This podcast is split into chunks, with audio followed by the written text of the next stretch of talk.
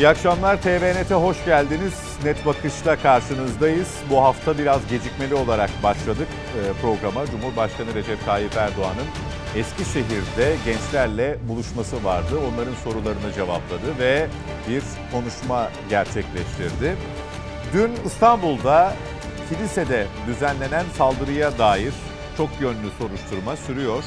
İlk bulgular, şüpheler e, bu işin faillerinin DAEŞ mensubu olduğu yönündeydi.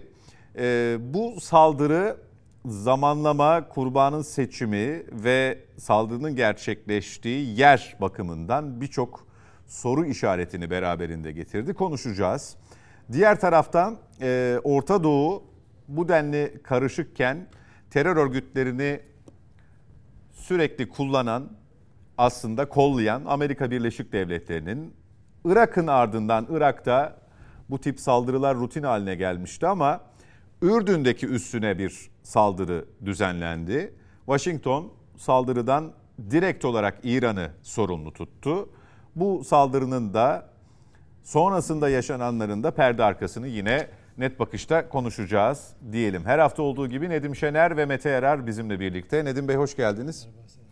Mete Bey merhaba, Çok hoş geldiniz. Ali Saydam bu hafta bizimle değil. Ee, ekonomiden sorumlu eski devlet bakanlarımızdan Sayın Masum Türker Net Bakış'ın konuğu. Hoş geldiniz Sayın Bakan. Hoş bulduk, iyi yayınlar. Çok teşekkürler. Dedik ki yabancı birisi olmasın. En siz, çok sevdiğimiz siz, insan, insanla çekmeyin. beraber olmayalım.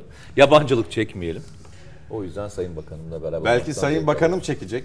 Yok o çekmeyi sever. Çekmem. Ben Nedi, Ali, Nedim'i de severim. Ali Mete Bey'i de sever. Ali Saydam'ın da koltuğunu doldurması lazım. O, o, o açıdan da önemli. önemli. O açıdan da önemli. Sayın Bakanımın yüzü gülüyor. Ee, özellikle yendi. özellikle son dakika golü onu e, bir kez daha mutlu etti. Yoksa bir birlik sonuçta biraz gergin girecekti program. Peki süre bitti mi? Maçın o da maçta bitmiştir canım Bitmiştir artık. artık. E ama yani bilmiyoruz. Biz söylüyoruz. Artı beşti yani. Peki.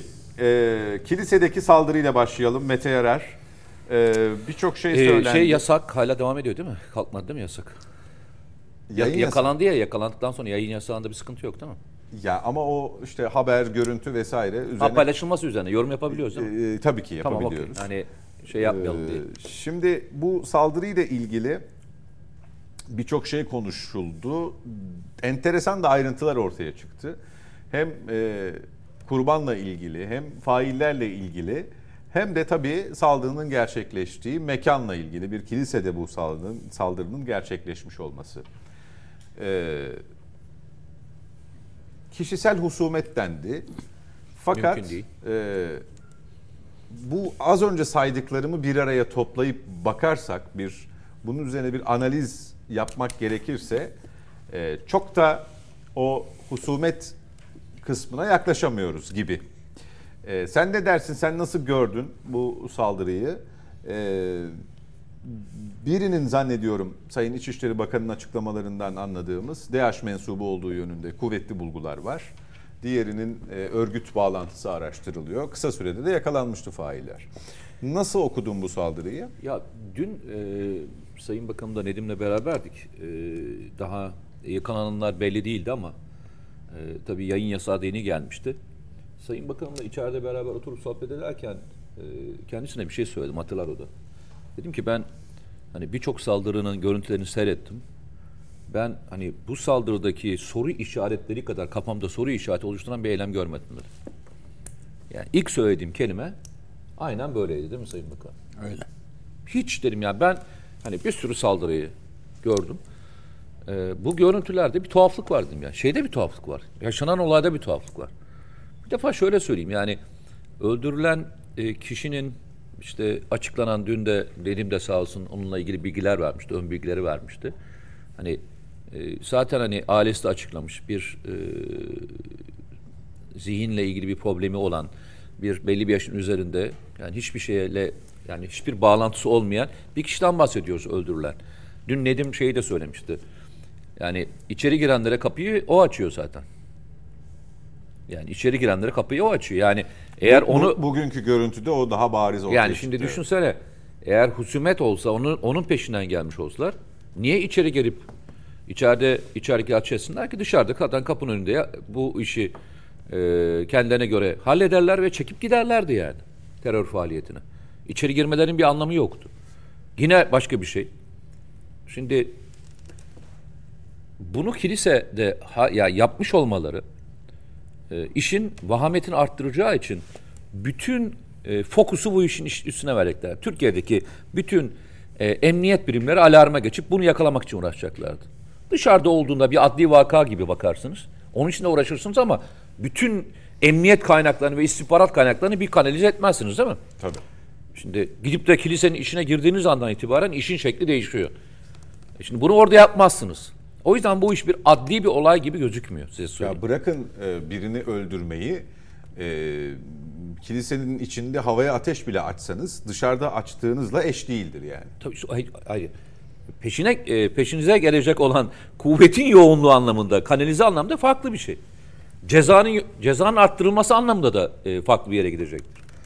Şimdi o zaman diyelim ki bu bir adli vaka gibi gözükmüyor. Sayın İçişleri Bakanı da ilk ön açıklamasıyla ilgili açıkladığı için söylerim. DAEŞ'le ilgili. Yabancı bir araba kullanıldığını anlıyoruz. Yabancı araba yurt dışından Türkiye'ye getirilmiş. Ve e, arabayla bu kişiler buluşturulmuş. Anladığımız kadarıyla öyle öyle bir görüntü var. Yine dün e, Sayın Bakanımla konuşurken dedim ki yani bu adamlar profesyonel olsalardı, çok profesyonel bir bakış açısıyla olmuş olsalardı e, silahlarını bir defa baştan kontrol etmeleri lazım. Yani silah bu kadar tutuklu yapmaz yani. Bir defa böyle eylemlerde otomatik silah kullanılır. Çoğunlukla tabanca kullanılmaz. Gibi bir sürü diyorum ya. Kafama yatmayan 80 tane soru var. Bu 80 soru e, eylemin e, bir terör eylemi olduğunu aşağı çekmiyor. Eylem terör eylemi. Ama e, aradaki bağlantıların bu şekilde olmuş olmasının e, bizim açımızdan da iyi tarafları var. Birincisi şu, Türkiye'de e, eylemi yapacak olan e, kişilerin bulunamamış olması, e, şeyin, emniyet birimlerinin özellikle bunun üzerinde kontrolü, Milli İstihbarat Teşkilatı'nın kontrolünü çok doğru yapıyor olmuş olmasını gösteriyor.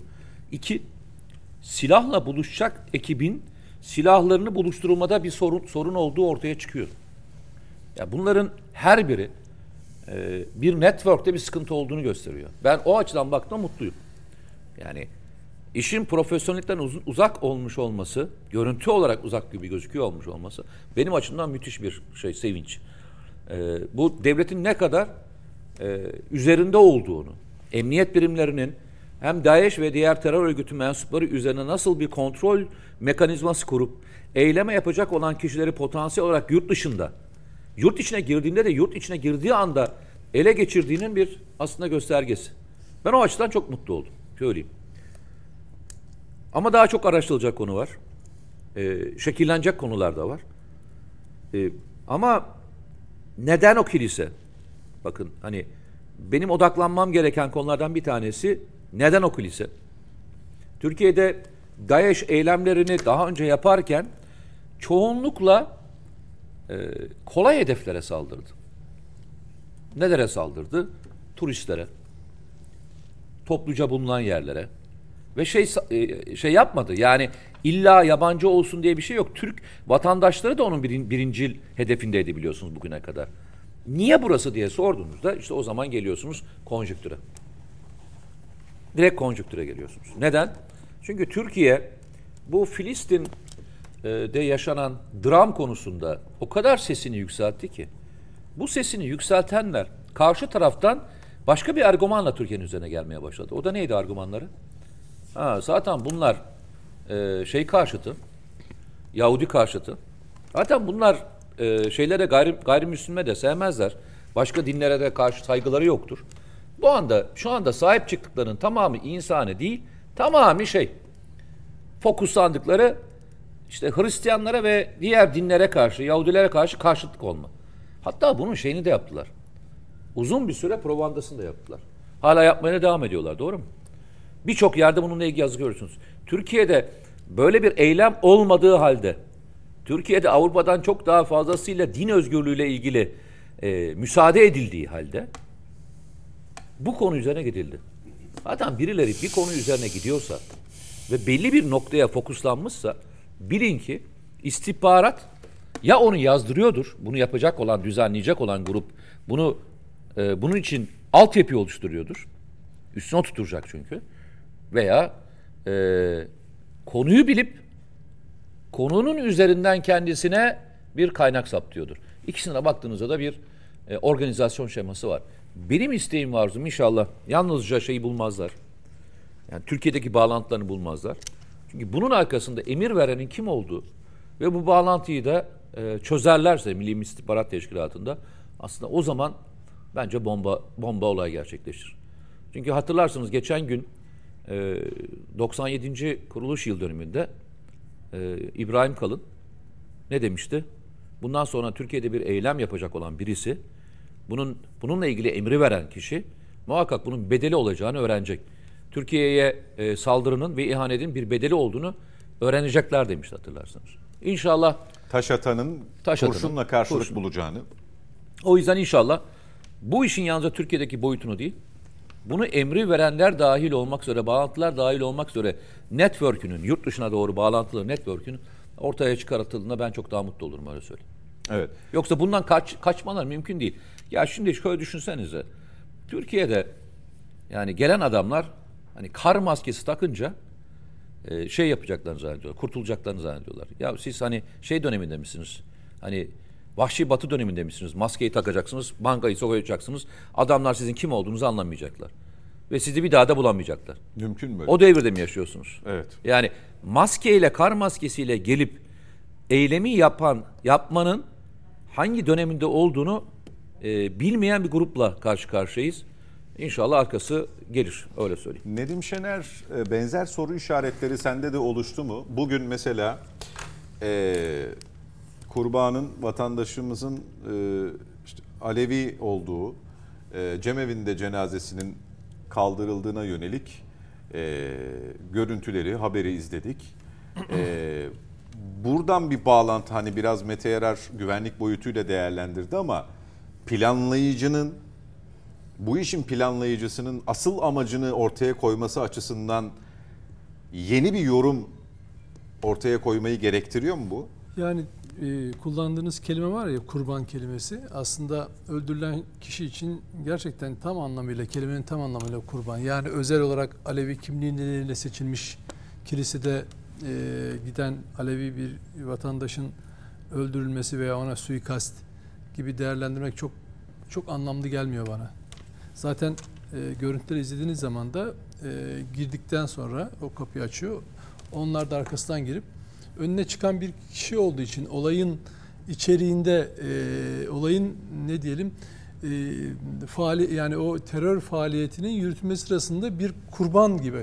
Oysa e, ellerindeki silah ve e, mermi sayısına baktığınız zaman duvarlara atılan e, mermiler de var biliyorsunuz böyle havaya at, sıkılan mermiler de var. Hı. Korku, panik yaratmak amacıyla. Onu e, iyi ki de öyle olmamış. Eğer diğer ibadet eden Hristiyanların üzerine yönelselerdi can kaybı e, çok can daha kaybı fazla çok daha farklı olurdu. Yani örgüt amacına çok çok daha fazla ulaşabilirdi. Yani bu e, bu eylemi planlayanların amacının aslında e, nasıl söyleyelim Türkiye'deki Mete'nin söylediği gibi konjonktürel bir mesaj vermek istediği çok açık. Şimdi deminden bahsedildiği gibi Gazze soykırımından sonra Türkiye'nin tutumu özellikle İsrail'e karşı İsrail'in Türkiye'de eylem yapacağını, e, Mossad, e, Mossad'ın eylem ajan, aracılığıyla. evet yapacağını e, kendileri beyan etmişlerdi. E, ardından Türkiye e, dünyanın birçok yerinde olduğu gibi e, burada yaşayan e, Yahudilerin e, İsrail'e gelmesi çağrısında bulundu. İsrail vatandaşlarına zaten öncesinde çağrı bulunmuştu ve sonra herkese bir davetiye çıkardı. E, malumunuz bir süre önce de bir, bir iki futbolcu e, bir takım gösteriler yaptı. Onlar da sınır dışı edildi ve Türkiye'ye bir anlamda işte yabancı düşmanlığı, ırkçılık, Yahudi düşmanlığı, antisemitizm e, damga vuruluyor. Şimdi bunun üzerine bir de Hristiyan düşmanlığı algısında oturması gerekiyordu. Ya bu bana e, bildiğimiz senaryolar gibi geliyor. E, biz bunu hatırlayacaksınız Fethullahçı terör örgütünün etkili olduğu dönemlerde 2006-2000'lerin başında yaşamıştık. Türkiye'de ulusalcı, Atatürkçü, milliyetçi kesimlerin e, yabancılara, e, gayrimüslimlere, azınlıklara suikastler yaptığını e, ve işte Ergenekon operasyonunun hazır, e, altyapısının hazırlandığını, e, kumpasının hazırlandığını unutmayalım. 2006'da Rahip Santoro suikasti son derece tartışmalı bir olaydır. E, Fethullah terör örgütünün gözetimi altında işlenmiş bir suikast. Aynı zamanda yine yine FETÖ'nün etkili olduğu Malatya'daki e, jandarma içindeki uzantıları, emniyet içindeki uzantılarının göz yummasıyla gerçekleşen Malatya'da Hristiyanlara ait bir yayın evi olan Zirve Yayın Evi'ndeki katliam hatırlayacaksınız. Orada rahipler öldürülmüştü. Hem de vahşi bir şekilde boğazları kesilerek öldürülmüştü. Ardından Hrant Dink cinayetini hatırlayacaksınız. O artık bu işin uluslararası bir kampanya haline dönüştürülmesiydi. Amaç neydi? E, Türkiye işte o zaman e, Adalet ve Kalkınma Partisi'nin ilk yılları e, sanki bir başka e, bir örgüt var. E, hem iktidarı hedef alıyor hem azınlıkları hedef alıyor diyerek bir algı operasyonu yapıldı. Ardından da Ergenekon kumpası başlamıştı. Şimdi yani benzer senaryonun tutacağını çünkü bununla ilgili bir altyapı olduğunu bilen bir güçten bahsediyoruz. Türkiye'de e, özellikle 15 Temmuz 2016 darbe girişiminden sonra oluşan ulusal e, ve milli yerli dediğimiz kavram çerçevesindeki bu e, politikalara e, politikalar küresel e, ağa babaların işine gelmiyor. Şimdi bunun bozulması gerekiyor bir şekilde iktidarın ya da hükümetin ya da devletin Türkiye Cumhuriyeti Devleti'nin yaftalanması gerekiyor. İşte bu böyle bir eylem eğer aydınlatılamamış olsa dün sosyal medyadaki bazı bu yönlü paylaşım yapanlara bakarsanız işte ırkçı, faşist, katil devlet yine işte birileri göz yumdu, yakalanmadı, yakalanmayacak falan filan gibi böyle bir takım tezviratlara başlamışlardı ama e, emniyetin bu konudaki tecrübesi çok yüksek. Hatırlayacaksınız. E, 2020 2020 21 yılındaydı değil mi? Şey İstiklal Caddesi'ndeki e, PKK saldırısı. 2022. 22 özür dilerim. 2022'deki saldırıda e, orada da failler akşamına bulunmuştu hatırlayacaksınız. E, çünkü o zaman yine bugünkü Zafer Bey Emniyet Müdürü, İstanbul Emniyet Müdürü çok etkili bir çalışma yapmıştı. Yani şöyle söyleyeyim Marmara bölgesinin bütünüyle e, birkaç e, daire, birkaç çembere alınarak bütün giriş çıkışların kontrol edildiği, edildiği ve bu Edirne'ye kadar yani bu halkalar genişletile genişletile ta Edirne'ye kadar Kapıkule çıkışların, çıkışların kapatıldığı ve çok etkili bir e, daire sistemiyle bunu yapmışlardı. Şimdi burada da çok ciddi bir tecrübe birikimi var Zafer Bey'in şeyinde kontrolünde. Dolayısıyla bunun yakalanması benim için çok sürpriz olmadı. Çünkü Türkiye'deki özellikle güvenlik kameraları, dijital takip sistemleri o kadar gelişkin ki bunun ortaya çıkmaması mümkün değildi. Ama bunu yapanlar bundan çok haberdar olmadığını anlıyoruz. Çünkü kimlikleri, bize söylenen kimlikleri Tacik ve Rus e, kimlikleri zaten bu konuda çok bilgi sahibi olmayabilirler. Bir de örgütlerin feda edebileceği e, şey tetikçi tipleri bunlar. E, eğer Türkiye'de herhangi bir kaydı yoksa bu insanların tıpkı kullandıkları arabalar mesela Polonya'dan e, bir yıl önce getirilmiş, altlarına verilmiş e, bu kişiler ne zaman girdi, nereden girdi? Bunlar tabii soruşturmalar ortaya çıkacak. E, dolayısıyla e, hani örgüt bağlantısını bulma noktasında Türkiye'de ancak ilişkiler üzerinden e, gidilebilir. Kendilerinin kaydı yoksa bile ama orada da zaten bir 50'ye yakın e, bildiğiniz gibi bir gözaltılar var. Dolayısıyla bunun aydınlanması e, bir kere Türkiye'nin üzerindeki bu e, şeyin ne diyelim vurmak istenen yaftanın kaldırılması anlamına geliyor. Ama neyi gösteriyor bize? Hatırlayacaksınız Türkiye'de hep bir fay hatları tetiklenmeye çalışılıyor. Hatta fay hatları yaratılmaya çalışılıyor. İşte Atatürk üzerinden e, Riyad'da oynan, oynan, oynanamayan maç nedeniyle yaşadığımız kavga veya işte kelime-i tevhid e, bayrağı e, şeklinde taşıyan kişiye yapılan saldırı üzerinden kamuoyunda yaşayan yaşanan tartışmalar, PKK uzantılarının yapmaya çalıştığı Türk e, Kürt çatışması veya Alevi Sünni gerginliği yaratma çabası aynı zamanda Müslüman veya Türk Türkiye ile Hristiyan dünya arasında da belli bir fay hattını tetiklemeye çalıştıklarını gösteriyor. Neden? Çünkü Türkiye e, biz birçok şeyi eleştirebiliriz. Mesela işte e, İsveç ile ilgili ilgili e, şeyi kararı eleştirebiliriz ama bu Türkiye'nin e, uluslararası e, anlamda ilişkilerini e, normalleştirmeye e, belli bir düzeyde tutmaya çabasını tutma çabasını gösteriyor. E, bunun bu istikrarın bozulması gerekiyor. Yani bu oluşturulmaya çalışılan istikrarın da bo, bo, bo, bozulması gerekiyor. Konjonktür neyin konjonktürü? Seçime gidiyoruz. Yani bunun için çok e, şu an seçime kadar bu ve buna, benzer eylemler e, yani be- olur mu? Olur. Hatta öyle ki biz DH diye bakıyoruz ama arkasından mesela şeyde e, hatırlayacaksınız yine 2022 e, e, İstiklal Caddesi saldırısında önce Özgür Suriye ordusuna ait kişiler dendi. Yani ona bağlı kişiler dendi. Hatta e, bombayı yerle, e, koyan, taşıyan kadının işte Arap, e, Suriyeli Arap olması üzerinden hatırlayacaksınız günlerce bunu konuştular ama bir süre sonra bunun Hatta PKK değil diyerek de. Tabii tabii, onu da Hatta savundular. PKK'ya şey yapıyorsunuz, savundular. atıyorsunuz dediler. Sonra bunun bağlantıları PKK, YPG, Suriye'ye kadar uzandı. Bütün e, şeyler kanıtlarıyla ve itiraflarıyla ortaya çıktı. Şimdi burada da biz DH diyoruz ama bunun arkasında bağlantıları başka türlü çıkabilir. Yine hiç şaşırmayalım. E, tabii oraya ulaşması mümkün değil ama İsrail'in parmağının olma, ol, o- olması düşünülebilir. Türkiye'de son dönemde e, DAEŞ saldırılarını hatırlarsanız birkaçını sayayım ben size. Mesela e, şey saldırısı. Layla saldırısı.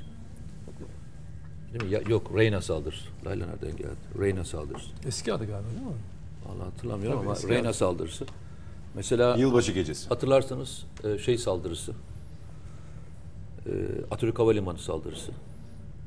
E, bir saldırıya da e, dahil olmak üzere Türkiye'deki saldırıların büyük bir çoğunluğu, DAEŞ saldırıların büyük bir çoğunluğu hep Kafkas kökenlidir. Hep Kafkas kökenlidir. Reyna saldırganı da öyleydi evet. Şeyde e, havalimanı saldırganları da öyleydi. Bir saldırı daha hatırlıyorum büyük saldırıdan bir tanesi. Onlar da yine Kafkaslardan gelen bir ekipti. E, yani o yüzden bugünlerde e, yani yine şeylerde istihbarat birimleri de bu- buna çok dikkat ediyorlar. E, bu, bu konuya e, üzerine çok fazlasıyla eğiliyorlar. Hani hep Suriye üzeri falan tartışılıyor ya onlar tartışılıyor.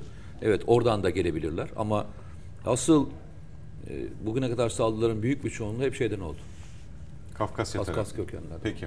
Yalnız ama burada bir şey dikkat etmek lazım. Yani şeyin e, saldırganların kimlikleri e, bu kişilerin nasıl girdiği konusuna e, özel olarak üzerine Ya onu muhtemelen gerektiğini gösteriyor. E, zaten araştıracaklardır yani. Ya Hem öyle hem de şöyle e, Türkiye'de ben işte Zeytinburnu'nda oturuyoruz. Yani orada bakıyorsunuz e, çok değişik etnik e, Tabii, Afgan'ı, insanlar var. orada da- Şimdi hani bunlara uyuyan hücre diyebilir miyiz? O, onun e, na- ona bakmak lazım. E, eyleme bakıyorsunuz. Silahları nereden bulduğu, kimden aracı temin ettikleri, o kilisenin orada olduğunu bilmeleri, geliş güzergahını, oradan kaçış güzergahını nasıl te- e, belirlediklerini ortaya koyduğunuz zaman organize bir şey olduğunu anlıyorsunuz. Bir örgüt e, faaliyeti olduğunu anlıyorsunuz. Ama kişilere baktığınız zaman e, sokakta karşılaştığımız, metroda, metrobüste, otobüste karşılaştığımız insanların da e, yarın karşımıza ne olarak çıkabileceği e, konusunda insanda soru işareti yaratıyor. Şundan dolayı e, ya bizim için biz bir, biz bir ayrımcılık yapmıyoruz. Ama e, bir bakıyorsunuz e, hani siz ya diyorsunuz ki bunlar göçmendir, şudur, budur falan diyorsunuz ama bilmediğimiz bağlantıları olabilir. Hani dolayısıyla bu politikanın çok ciddi gözden geçirilmesi gerektiğini ve kayıt dışı olanları mutlaka e, dikkate takibi gerekiyor. Sayın Bakan, e, kiliseye saldırı başlığıyla başka bir yankı uyandıracaktı bu eylem. Fakat kilisede belki e, Nedim'in işaret ettiği belki plan çok farklıydı. E, ama Mete Yarar'ın altını çizdiği bir durum var. Mühim olan orada bir eylem gerçekleştirmekti. Yani toplu bir katliam Ya mesela şeyi hatırla, şey hatırlıyor musunuz? Yaralı var mı olayda? Yok. Yok. İlkten olduğu söylendi sonra Ya şimdi Sayın Valim- söylüyorum. Evet. Evet. Hiç yaralı yok mesela. Sen 80'e yakın Şimdi- mermi Tabii değil tabii mi? 70'ten Ee, fazla şey var. Mermi boş kovanı. kovanı var. Bugün bugün de kilisede gerçekleştirilen saldırı olarak anıyor ve duyuruyoruz. Ee, dünya medyasında Türkiye'de İstanbul gibi bir şehirde İstanbul'un göbeğinde kiliseye saldırı düzenlendi şeklinde duyurulup yankılansaydı Nedim'in çizdiği çerçevede yorumlanacak ve halen bunu konuşuyor olacaktık. Kilisede belki olay hani o yüzden kişisel husumet gibi yorumlandı ya bir kişinin hayatını kaybetmesi. Ben de kurban ifadesini o yüzden kullandım. Siz de buna katılıyor musunuz? Yani inançlar üzerinden o 90'larda yaşadığımız Hrant Dink cinayeti döneminde yaşadığımız iklim mi oluşturulmak istendi de amaca ulaşılamadı? Şimdi e, kilisede, camide, bir kütüphanede, toplum insanların toplu halde bulunduğu yerlerde yapacağınız her eylem ses getirir. Tıpkı Taksim'deki eylemin ses getirmesi gibi. Onun için burada eğer Sayın Bakan'ın belirttiği gibi DAEŞ olabilir deyişi doğruysa DAEŞ Müslümanların olmadığı bir yerde eylem yapmayı seçmiş, planlamış. Bu ortaya çıkıyor. Şimdi e, bunu seçerken de ben hem e, kameradaki e, görüntüleri izledim hem de 5-10 kez üstte verildi bir televizyonda izleme imkanı buldum ve bir de edindiğim bilgiye göre bu kişinin suçu kapıdan girerken bunları görmüş olması. Yani tam bunlar eylem Bildiğim için kadarıyla içeride bir de müdahale etmeye çalışıyor dedin sen değil mi? Tabii dönüyor yani o, Dönüyor, o şeyi müdahale önünde, etmeye önünde çalışıyor. bir engel gibi görerek onu o şekilde vuruyor. E yani işte onları görüyor. Kapıyı da o açıyor onları. O zaman amaç farklı mıydı? Yani yani kapıyı da o açıyor. Ya çok e, Ya, ya. amacını tartışmayalım çünkü o zaman hani şeyin e, başka bir yere götürürüz. Bence en iyi amacı şey çözecek. Ama dediğim gibi bir sürü soru işareti var. Özür diliyorum. E, Hayır, ben aldığım bilgiye göre konuşuyorum. Özür diliyorum. Bilgiye göre. A- Amaçtan çok özür dilerim. Amaçtan kastım e, seçilen hedef anlamında söylüyorum. Yani Seçilmemiş orada bir, bir- bir- bu, bu bir panik durumu oluşturup ateş edilince e, oradan çıkmak zorunda mı kaldılar anlamında Yani sordum. Yani bir- senin söylediğine soruşturmanın seyrini E, Üstad söylesin sözünü kesmeyeyim diye. Sözünü Dön- dö- kesmeyeyim. döneceğim. Evet. Şimdi bir kere bunlar e, o filme baktım ben görüntülere. Bunlar Bugünkülere tam- mi?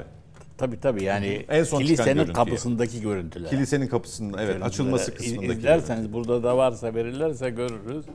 Onlar tam girecekken bu giriyor. Bu bunları görüyor. Bu sefer kapıyı buna açıyorlar. Bunları görmüş oluyor. O giriyor. Sonra bunlar girmek isterken dönüyor kapıyı bunlara bu açıyor. Yani esas e, bana söylenen bu açarken onları gördü diye vuruyorlar. Ve düşündükleri neyse İşte o yüzden dedim amaç. Tabii Evet. se- se- seyri değişiyor. E, İşin seyri değişiyor. Neden seyri değişiyor? Şimdi böyle söyledikleri gibi 70 kurşun filan attıkları yok. Toplam 6 kurşun, 6 kovan bulunmuş. Üçü kullanılmamış. Hani tutukluk yapmış ya düşmüş. Üçü de boş kovan vurulanlar şeyde. Şimdi dolayısıyla Hangisi doğru? 60 mı? ben okudum, 6 tane. okudum mi? ye- 1070 70 yo yo 6. civarında. E, o kadar silahta 70 tane kurşun olmaz. Senin Olur yani şöyle olur. E, yani 4 tane şarjörü boşalttım. 4 de öbürü boşalttım. Ama Olur öyle yani. bir vakti Kurtarır. olmamış ki. Ve bunlar hemen kaçmışlar. Şimdi bir kere bu olayın nasıl olduğunu, nedir amacı ortaya çıkacak. Neden? Çünkü bu iki kişi değil, ayrıca 47 kişi daha şu anda gözaltında ve soruşturuluyor. Şimdi bir kere Türkiye'de, geçmişte de yani ben biliyorum gençlik yıllarımızda aslında istihbarat teröristlerin hangi evde, nerede kaldıklarını takip eder. Bilir. Teröristler demeyelim de e, şüpheli şahıslar diyelim. Çünkü teröristin nerede olduğunu takip edersen Ama- o zaman başka bir yere Ay, doğru ama, gider. Ama terörist oluyor onlar ondan sonra. Yani Ortaya çıkıyor. Ha yok şey diyelim onu. Şüpheli diyelim. Şüpheli nerede yani terör faaliyetine karışanlar geçmişte de böyleydi. Ama e, bu konuda e, izleyip yakalama imkanı olmuyordu. Ancak evlere baskın yapılırsa veya da bulundukları yerlere baskı yapılırsa o kişilerin yapacakları eylemler durduruluyordu. Şu anda da sık sık da yapıldığı ve belki de kamuoyuna duyurulmadığı gibi. Şimdi burada Türkiye'de artık şehir e, büyük şehirlerde özellikle e, eylem yapmak zor. Neden zor? Çünkü izleme teknolojisi o kadar gelişmiş ki mesela dün biz beraberken aynı şeyi söyledim. Dedim ki hemen yakalarlar. Niye? Daha yakalanma yoktu. Neden yakalarlar? Çünkü bu kişiler eğer iki sokak ötesinde bir aracı silahı teslim almışlarsa Mete Bey'in anlattığı gibi o kamera Ben- kayıtlarını Ben nerede aldıklarını bilmiyorum. Şey, Hayır hayır sen anlattın ya yani bu silahlar Yani buluşmuş olma ihtimali yüksek. işte- dedim. Yoksa işte- iki mahalle ötede altılar demedim. Yanlış Hayır, anlaşıldı. ben demedim. Ben diyor, ben Ha, dedim. pardon, ha, pardon. Ben dedim. İki mahalle ötesinde almışlarsa bu silahları oradaki görüntülerden bulurlar. Ve nitekim polis teşkilatında, istihbaratta bunlar artık var. Yani oturdun mu EDS'nin başında kim, hangi araba, nerede, nasıl, ne kadar beklemiş, şüpheli mi, değil mi, nedir plakası tespit edersin. Hele bunlar motosikletle kaçmışlar. Motosikleti bile tespit edersin. O motosikleti o binecekleri yere kim getirdi? Sağlayıcısı kim? Tabii. Yani bunları bulmak kolay ve e, bu konuda tedbir almak kolay. Peki e, bunlar niye oluyor? E, ve Türkiye'de neden bu olgulara ya, e, e, şahit oluyoruz? Nedeni şu. Türkiye şu anda konumu farklı. Bir kere silah ambargosu dolayısıyla yani hani silahlar satılmadı ya bize e, ambargosu dolayısıyla bizi savunma sanayinde güçlendirmeye ittiler. Savunma sanayinde güçlü bir e, konuma geldik. Teknolojide yazılım programlarında inanılmaz bir güç kazandık. Bu konudaki takipleri yapabilecek, götürebilecek bir mekanizmaya sahip bizim ülkemiz. Ama ortaya şöyle bir şey çıkıyor. Dün yine böyle bir programda bir arkadaşımız bu kavramı kullandı. Orta Doğu projesinin şekli şemali değişti. Orta Doğu projesinde artık Türkiye'nin konumu bazen hasım, bazen yaralanılacak kişi olduğu egemen devletleri için. Daha önce de- küresel. Daha evvel, daha evvel kullanılabilirdi. Şimdi ise hem hasım hem iyi olursak ona devredebiliriz. Neden devretme olasılığı da var? Çünkü e, bu İsveç'in ve Finlandiya'nın NATO'ya üye kabul edilmesinden sonra artık NATO'nun iki kanadından söz edilebilir. Kuzey kanadı, güney kanadı. Şimdi kuzey kanadını da güçlendirirlerse, İsveç'te ve Finlandiya'da askeri güç yok. Savunma çok düşük burada ama büyük ihtimalle Amerika orada tesislerini kuracak, üslerini kuracak, geliştirecek ve bir ihtilaf çıkarsa artık kuzeyde çıkacak.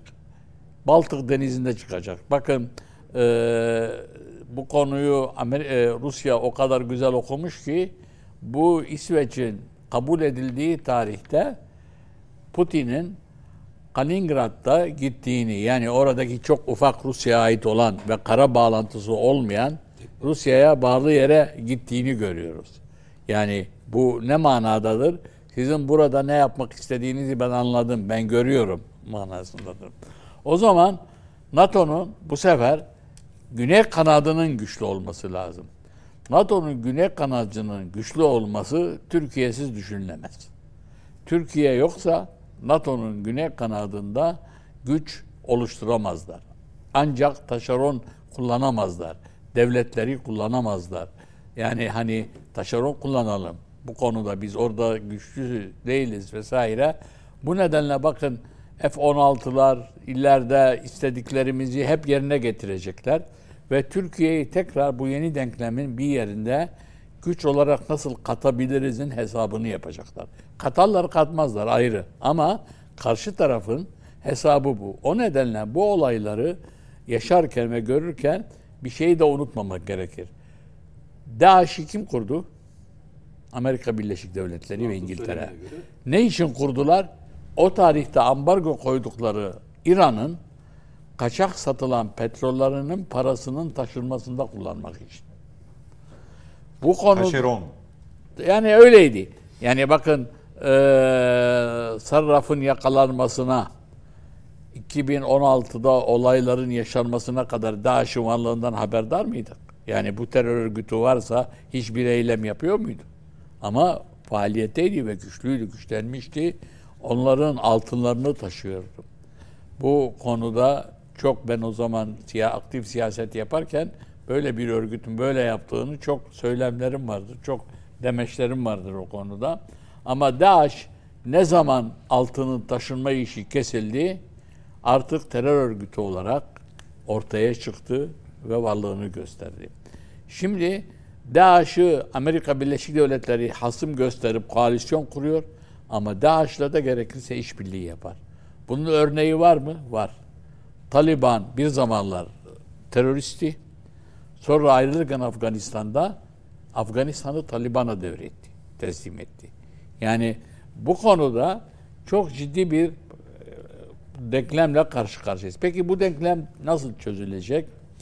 Bir kere Türkiye'de mevcut iktidarın dört yıl değişmeyeceği ortada. Yani birileri çıkıp arada bir erken seçim falan diyecekler. Erken seçim olsa olsa 2028 yılının 3-4 ay öncesi olur. Yani Mart'ta olur, Şubat'ta olur. Hani Mayıs'ta seçim oldu ya 5 yıllık süreyi biraz daha erken alırlar. Yani öyle ya da böyle süre tamamlanır. tamamlanır. Ve meclis fesli hani eğer Sayın Tayyip Erdoğan tekrar aday olması gündeme gelecekse o günkü koşullar nedir bilinmez.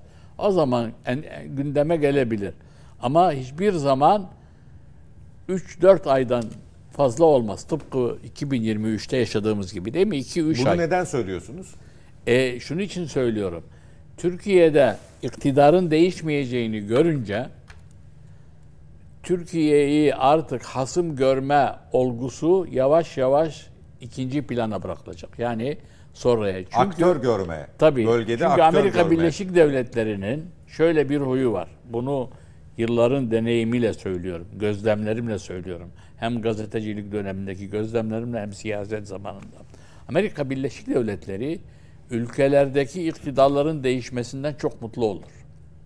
Çünkü iktidarlar değişirken değişen iktidarlar diyalog kurarlar o iktidarlarla ve o iktidarların o ilk değişim yıllarında istediklerini koparırlar. Sonra o iktidarlar oturur, güçlenir ve hangi iktidar olursa olsun, istediği kadar muhalif olsun, iktidar olduktan bir süre sonra en koyu ulusalcı olur. En koyu ülke savunucusu olur. Çünkü hükmettiği, komuta ettiği ordu ulusal bir ordu. Yani böyle çabucak kendi ülkesini satacak bir ordu değil insan de, bürokrasi devletin o şekilde oluşmuş. Bir süre sonra da o Amerika Birleşik Devletleri istediğini yaptıramaz hale gelince başlar iktidarın değişmesini işlemeye. Bu yaşandı. 27 Mayıs ihtilalinin gerekçesinde yaşandı, 12 Mart'ta yaşandı, 12 Eylül'de yaşandı. Daha O sonra dinamik değişmedi mi ya Sayın Bakan? hiç değişmiyor.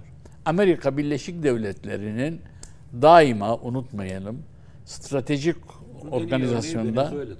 efendim iki tane alternatifle çalışır. Bir, mevcutla nasıl gideriz? Mevcudun değişme koşulları nelerdir? Nasıl onu sağlarız? Alternatifi olunca ne yaparız? E, Tabii am- ama, ama aynı ne yaparız değil, alternatifi de nasıl yaratırız? Çünkü Yo yo yani potansiyel alternatiften Ama öyle değil. Potansiyel alternatifi bulur. Mevcut olan ona istediğini yapmaz duruma gelince hemen o alternatifle diyaloğa geçer.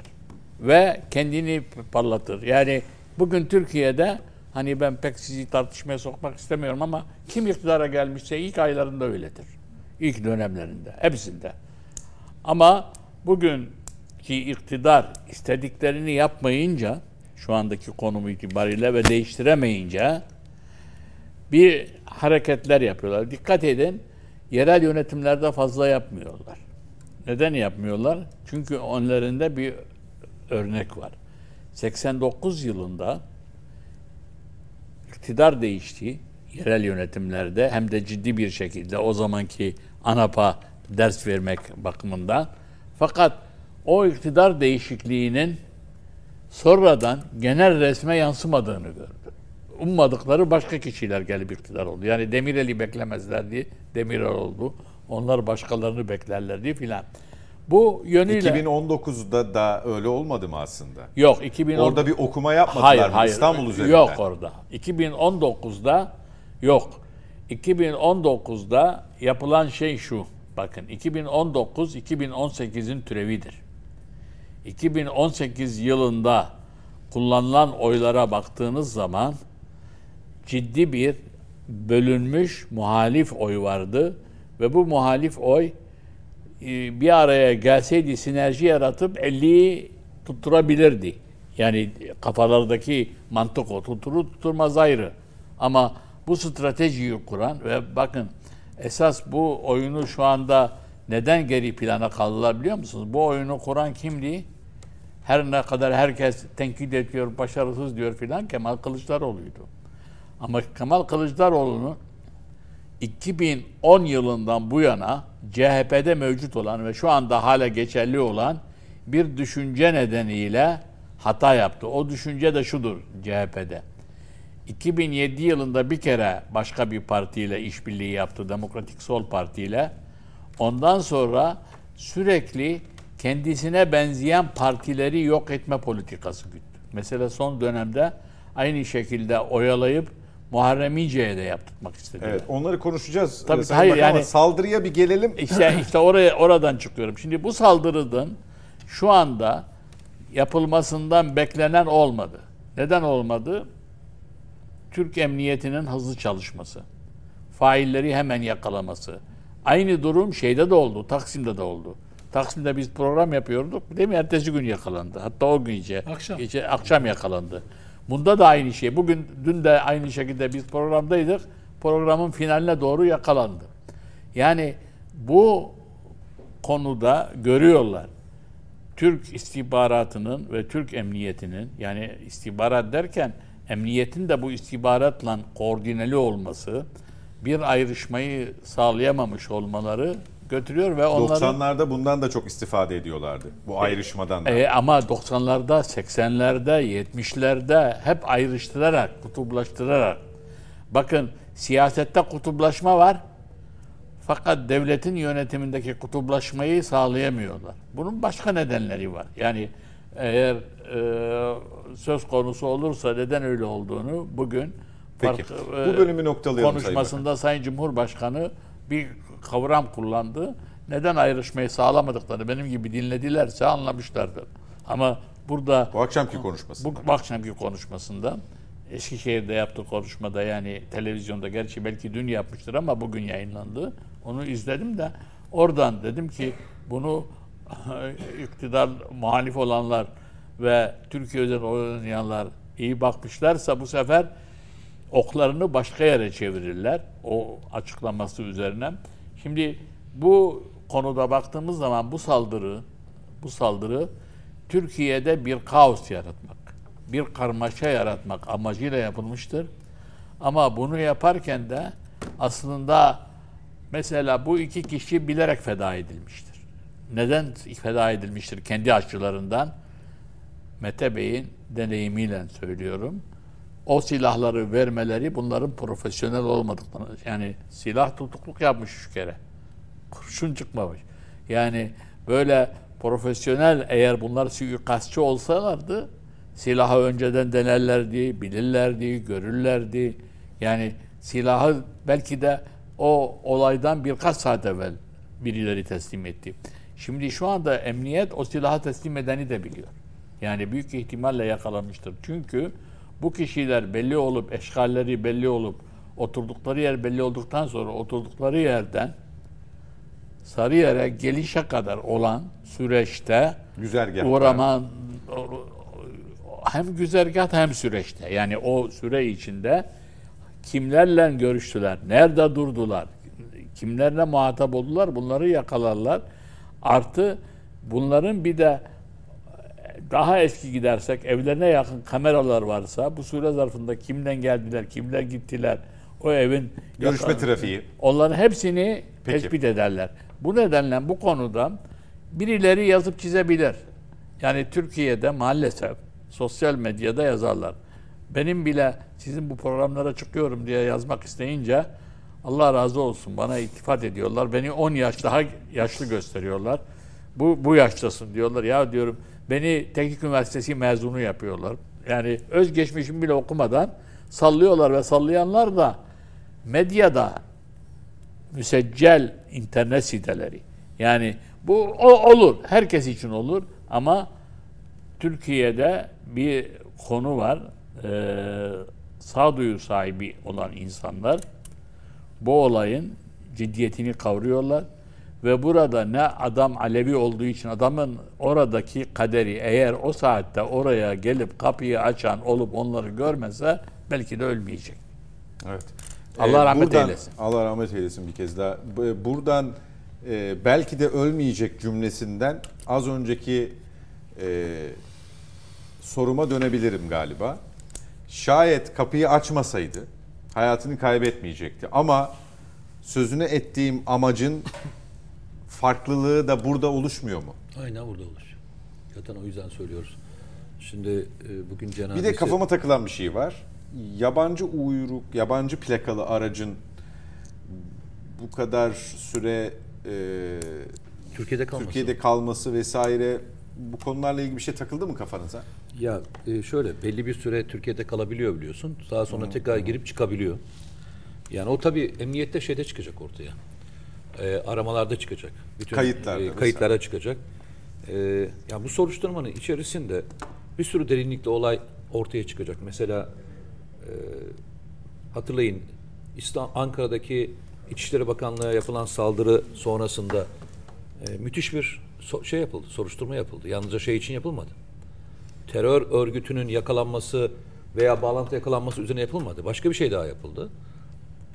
O sırada yaşanan herhangi bir ihlaller var mı üzerine ciddi bir e, arama tarama faaliyeti gerçekleştirildi ve sorgulama yapıldı. Ben oraya gittiğimde Kayseri'deydim o sıralarda. Daha sonra yakın zamanda Kayseri'ye gittim. Mesela ayrı bir soruşturma ekibi gönderilmişti ve e, onlar soruşturuyordu şeyi. Bölgede ne yapılmışlar, hangi hata yapılmış da e, o teröristler ta oraya kadar gelebilmişler. Araziye e, başka bölgelerden get- getirilen özel harekat timleri, jöhler bütün araziyi tarayarak bölgede barındıkları herhangi bir yer var mı onu araştırdılar aylarca. Bakın şeyden bahsetmiyorum. Şahıslar öldürüldü. Gelen yer belliydi, bitti. Yok bitmedi. O arada neler yaşandığını da e, emniyet birimleri sorguluyor. Sonuna kadar gidiyor. Yani şeyi geri sarıyorlar. Filmi geriye sarmak diye bir tabiri var ya. Filmi geriye sararak gidiyorlar ve başlangıca kadar gidiyorlar. Onu yapabiliyorsanız zaten iyi bir teşkilatsınızdır. Filmi sonuna kadar sonunda kal bırakmayacaksınız. Öldü. Nasıl olsa öldüler. Yok. Alacaksınız, sonuna kadar saracaksınız. O sardığınız şey bir dahaki eylemin engellenmesine. Senin şimdi sorduğun sorunun bütün cevapları araştırılacak. Bu işte ihmal olanlar varsa kesinlikle bulunacak. Yani bu araç girdi mi? Ee, yoksa e, hala Türkiye'de kaçak olarak mı bulunuyor? Bu adamlar nasıl girdi Türkiye'ye? Yani pasaportlarına mı girdi? Yoksa başka bağlantılarla mı girdi? Ama ne olursa olsun bak ne olursa olsun. Demin onu söyledim. Ee, rahmetli olan e, öldürülen vatandaşımız e, abisi galiba yakını şey demiş. E, aslında orayla bir bağlantısı yok. Yani ilk defa Sarıyer'de oraya gidiyor. Kiliseyi görüyor ve kiliseye ilk defa giriyor. Daha önce hani şimdi tabii sosyal medya yazanlar üzerinden okumaya başladığımızda iş başka yerlere gidiyor. Başkaları da şey söylüyordu. İşte devamlı oraya gidermiş. işte orada bulunurmuş. Akli dengesi vesaire. Yok yok ya akli dengesi için söylemiyorum. Git, devamlı oraya gitmiş. Cemaat de onu çok severmiş. Hatta yemek verirler. Bir sürü Kaçıncı gidişiymiş falan. ben 8 tane farklı versiyonunu takip ettim sosyal medyadan. Ama işin esası gerçekten ne biliyor musunuz? Emniyet biriminin en son koyduğu mahkemeye gönderdiği evrak. O evrak çıktığında anlayacağız. Bu bir terör faaliyeti olduğu için e, muhtemelen süreci sonuna kadar bekleteceklerdir yani. E, sorgulama süreçleri, ek süreler dahil olarak aydınlanıncaya kadar bence sonuna kadar gidecekler. Beni endişelendiren, bir taraftan da sevindiren, hep onu söylüyorum. Yabancı kişilerin gelip Türkiye'de eylem yapabilmesi, Türkiye'deki network ağında zorlandıklarının göstergesi olarak söylüyorum. İkincisi, yabancı kişilerin Türkiye'ye eylem için teşvik edilen e, istihbarat birimlerinin veya işte bu terör örgütünü motive edenlerin Türkiye ile ilgili ne planladıkları. Beni endişelendiren o. Çünkü Türkiye'yi bir şekilde kötüye çıkart- çıkartmak istiyorlar. Biz bunu nerede gördük? 22 askerimizin şehit edilmesine gördük. 22 askerimizin şehit edildiği olaylarda e, verilen istihbaratın, verilen e, ekipmanları gördük değil mi orada? Hatta ondan sonrasında Türkiye'yi tehdit edildi ve Milli İstihbarat Teşkilatı biz buradayız buyurun dediler gelin. Hatta ondan sonra büyük bir operasyon yapıldı. Milli İstihbarat Teşkilatı operasyon yapıp bunların network ağlarını çökertti ve tutukladı hatırlarsanız. Evet. Bir şey. Ama o kavga bitmiyor. O kavga devam edecek. Ve Türkiye'yi bu gündemin dışına atabilecek olan ne kadar olay varsa yapmaya çalışacaklar. Biz de bunu hep beraber azık doğalım. Yani psikolojik olarak kazık olalım. Ee, şeye gelmeyelim, oyuna gelmeyelim. Çünkü damarlarımıza basacaklar. Yani bizi bizi bizim en hassas yerimizden vur- vurmaya çalışacaklar. Bizim kırılma noktalarımız neler arkadaşlar? Biz bazı konularda maalesef kırılganız. Bunlardan bir tanesi Türkiye'deki en son dönemde işte bu e, radikal unsurlar üzerinden açılan tartışmalar, Filistin üzerinden açılan tartışmalar, hilafet üzerinden açılan tartışmalar ve diğer konular son dönemin en hassas konularımız. Üzerine gidil- gidilmesi gereken ve dikkat edilmesi gereken hassas konular. Bu kadar çok konu teşvik ediliyorsa ve bu konular üstüne ilginç olaylar yaşamaya başlıyorsak arka arkasına ve Sayın Cumhurbaşkanı en son konuşmasında Kekkar bir uyarı yapmıştı hatırlarsan. Ne demişti? 28 Şubat e, vari olaylar yaşıyoruz demiş. Hatırlıyor musun? O uyarı sence e, yalnızca bir cumhurbaşkanı olarak mı? Ya da sadece bir hatırlatma mı? Bir hatırlatma mı? Yani bu işleri iyi bilen bir insan olarak kendi değerlendirmesi mi? Yoksa Bunun ayak Ee, seslerini duyuyor olması ya da mı? istihbarat birimlerinin Kendisine yaşanan verdiği- olayların ve gerisindeki yaşanan süreçleri okuması ve bu okuma üzerine önümüzdeki dönemle ilgili kendisine bir briefing, Briefing. verilmesi. Çünkü Milli Güvenlik Kurulu'nda bunlar çok tartışılıyor. Önümüzdeki dönemde neyle karşılaşacağımız, hangi konularla tartışacağımız. İstihbarat birimleri hep söylerim. Tür- e, hiçbir bulundukları hiçbir yerde ekstra olarak suni bir gündem yaratmazlar. Gündemi bilirler ve gündemin üzerine oynarlar. Yani kaşıyacakları yaranın üzerine tuz basarlar. Rica ediyorum e, bugünlerde yaşanacak olan olaylarda sosyal medya üzerinden infiale kapılmayın arkadaşlar. İnfiale kapılmayın. Biz geçmişte bu konuda çok tecrübesiziz. Tecrübeliyiz ve tecrübesiziz. Yani geçmişte yaşadıklarımızdan ders çıkartmıyoruz. Rica ediyorum. Sosyal medyada yazan haberin doğruluğunu hemen kabul edip infiale kapılmayın. Bir bekleyin. Bir açıklamaları bekleyin. Ondan sonra e, reaksiyonunuzu ona göre alın. Peki. Bir ara vereceğim. Ee, Bu konuda devam edelim. Çok kısa alayım. Kısa değil, dönüşte konuşalım. Dönüşte devam edelim. Sonra başlığı değiştireceğim zaten. Reklama gidiyoruz efendim. Devam edeceğiz. Yeniden birlikteyiz efendim. Net Bakış'a devam ediyoruz. Mete Yarar, Nedim Şener ve Masum Türker'le birlikteyiz. Kilise saldırısı, kilisedeki saldırıyı Nedim Şener'in değerlendirmesiyle tamamlayıp diğer başlığa geçeceğim. Nedim Şener, Ee, yani bunu e, İsrail'in Mossad üzerinden Türkiye'yi tehdit etmesinden e, bağımsız düşünmememiz gerekiyor. Şimdi e, nitekim e, hani DAEŞ'in saldırı biçimi ya da e, işte hazırlıkları veya hücrelerine yönelik çok sayıda operasyon yapıldı.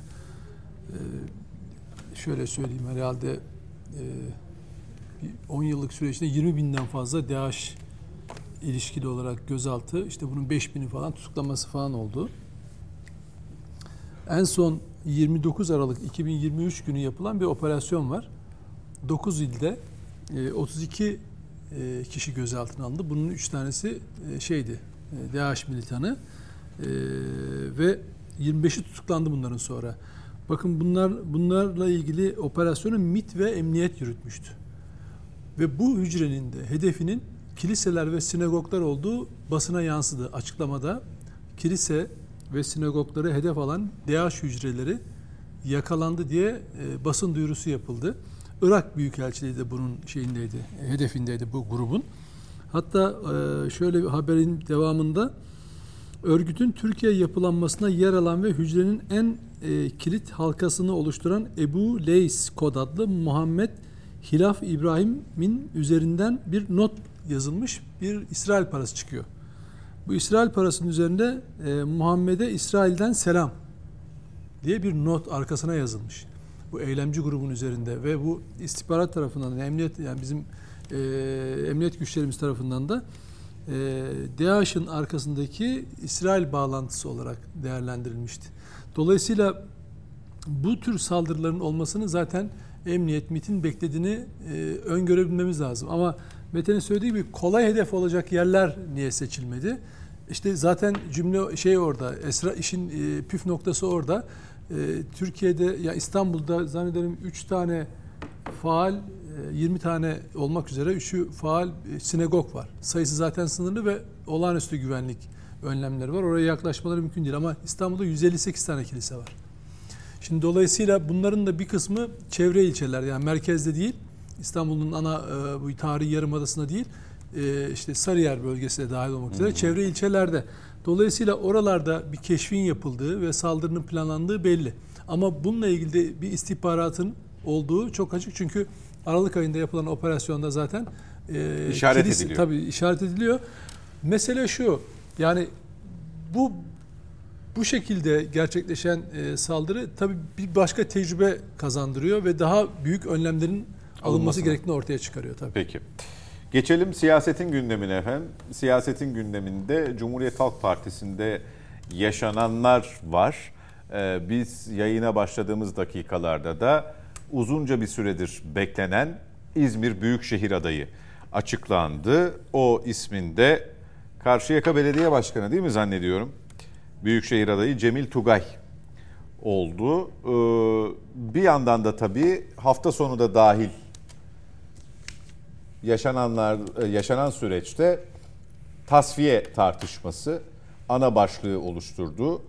Ee, bu tasfiye kelimesinin kullanılmasının amacı da Sayın Kılıçdaroğlu'nun desteklediği isimlerin bir bir üstünün çizilmesi olarak yorumlanıyor. Sayın Bakan'a bu konuyu sorarak bu başlığı açmış olalım. Var mı sizce gerçekten böyle bir tasfiye operasyonu Bence Cumhuriyet değiş- Halk Partisi'nde? Açıklamanızı değiştireyim. Sayın e, Kılıçdaroğlu'nun desteklediği değil, Sayın Kılıçdaroğlu'nu destekleyenlerin tasfiyesi. E, ama Ayrı ayrı. Birisi destekleyenler, birisi desteklediği, kendi Birbirlerini destek. destekliyorlar zaten sorun yok. Ha, yani Kılıçdaroğlu'nu kurultaya giderken... şimdi Kılıç, Sayın Kılıçdaroğlu'nu e, ben desteklediğimde aslında Sayın Kılıçdaroğlu beni desteklememiş mi oluyor?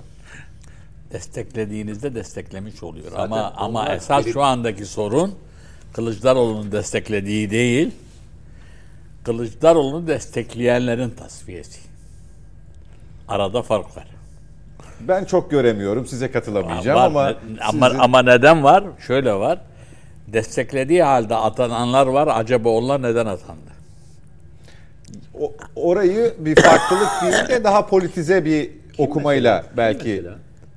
E ben söylemeyeyim canım. Yok yok hayır mesela E, hayır. ama boş ver atandı. Ama ben işte ben daha duymadım. hayır şimdi Atandı atandı. Kim var ya mesela? daha Atandı pasif ya. isimlerdir herhalde diye düşünüyorum. Aydın Bey Büyükşehir adayı destekliyordu. İyi de Aydın Büyükşehir Belediye Başkanı'nın yerine koyacakları bir aday vardı da onu mu koymadılar? E işte desteklediği halde. O ondan değil. Efendim, Yerine aday bulamadıkları diyelim. Daha efendim, doğru olur yani. Efendim bakın. Ya da temayülü orada uyguladılar. Ba- belki bakın, de Nedim bakın. Şener değil mi? Yani Şimdi- Sayın Özgür Özel'in kongrede, Şimdi- kurultayda bahsettiği. Sonuçlarına katlanılan Çok Sonuçlarına tehlikeli bulduklarını o zaman çok sert çalışanları değiştiriyorlar. Sert çalışmayanları ama genel başkanından taraf olanları ben de genel başkan olsaydım benden taraf olacaktı düşüncesiyle temayülde çıkıyorsa atıyor. Ama şu anda çok büyük bir hata yapılıyor. Bu üçüncü hata. Şunu Cumhuriyet söyleyebilir misiniz? Bu bir tasfiye mi değil mi? Efendim? Bu bir tasfiye mi değil mi? Hayır, tasfiye değil. Kendi, bu şu manada geliyor. Herkesin onu al- algıla- iyi algılaması lazım. Demek ki kurultay yalnız Kemal Kılıçdaroğlu ile Özgür Özal arasında değil, belli bir kesimle belli bir kesim arasında olmuş. Yani Kılıçdaroğlu ile birlikte hareket edenler, hani sert bir şekilde hareket edenlerle onlara karşıt olanların hareketi şeklinde oluşmuş. Ve bu yapı, bu oluşum daha ilçe sürecinde başladı İstanbul'da özellikle. Şimdi bir kere eee, bu konuda Cumhuriyet Halk Partisi'nin tarihindeki üçüncü hata bu.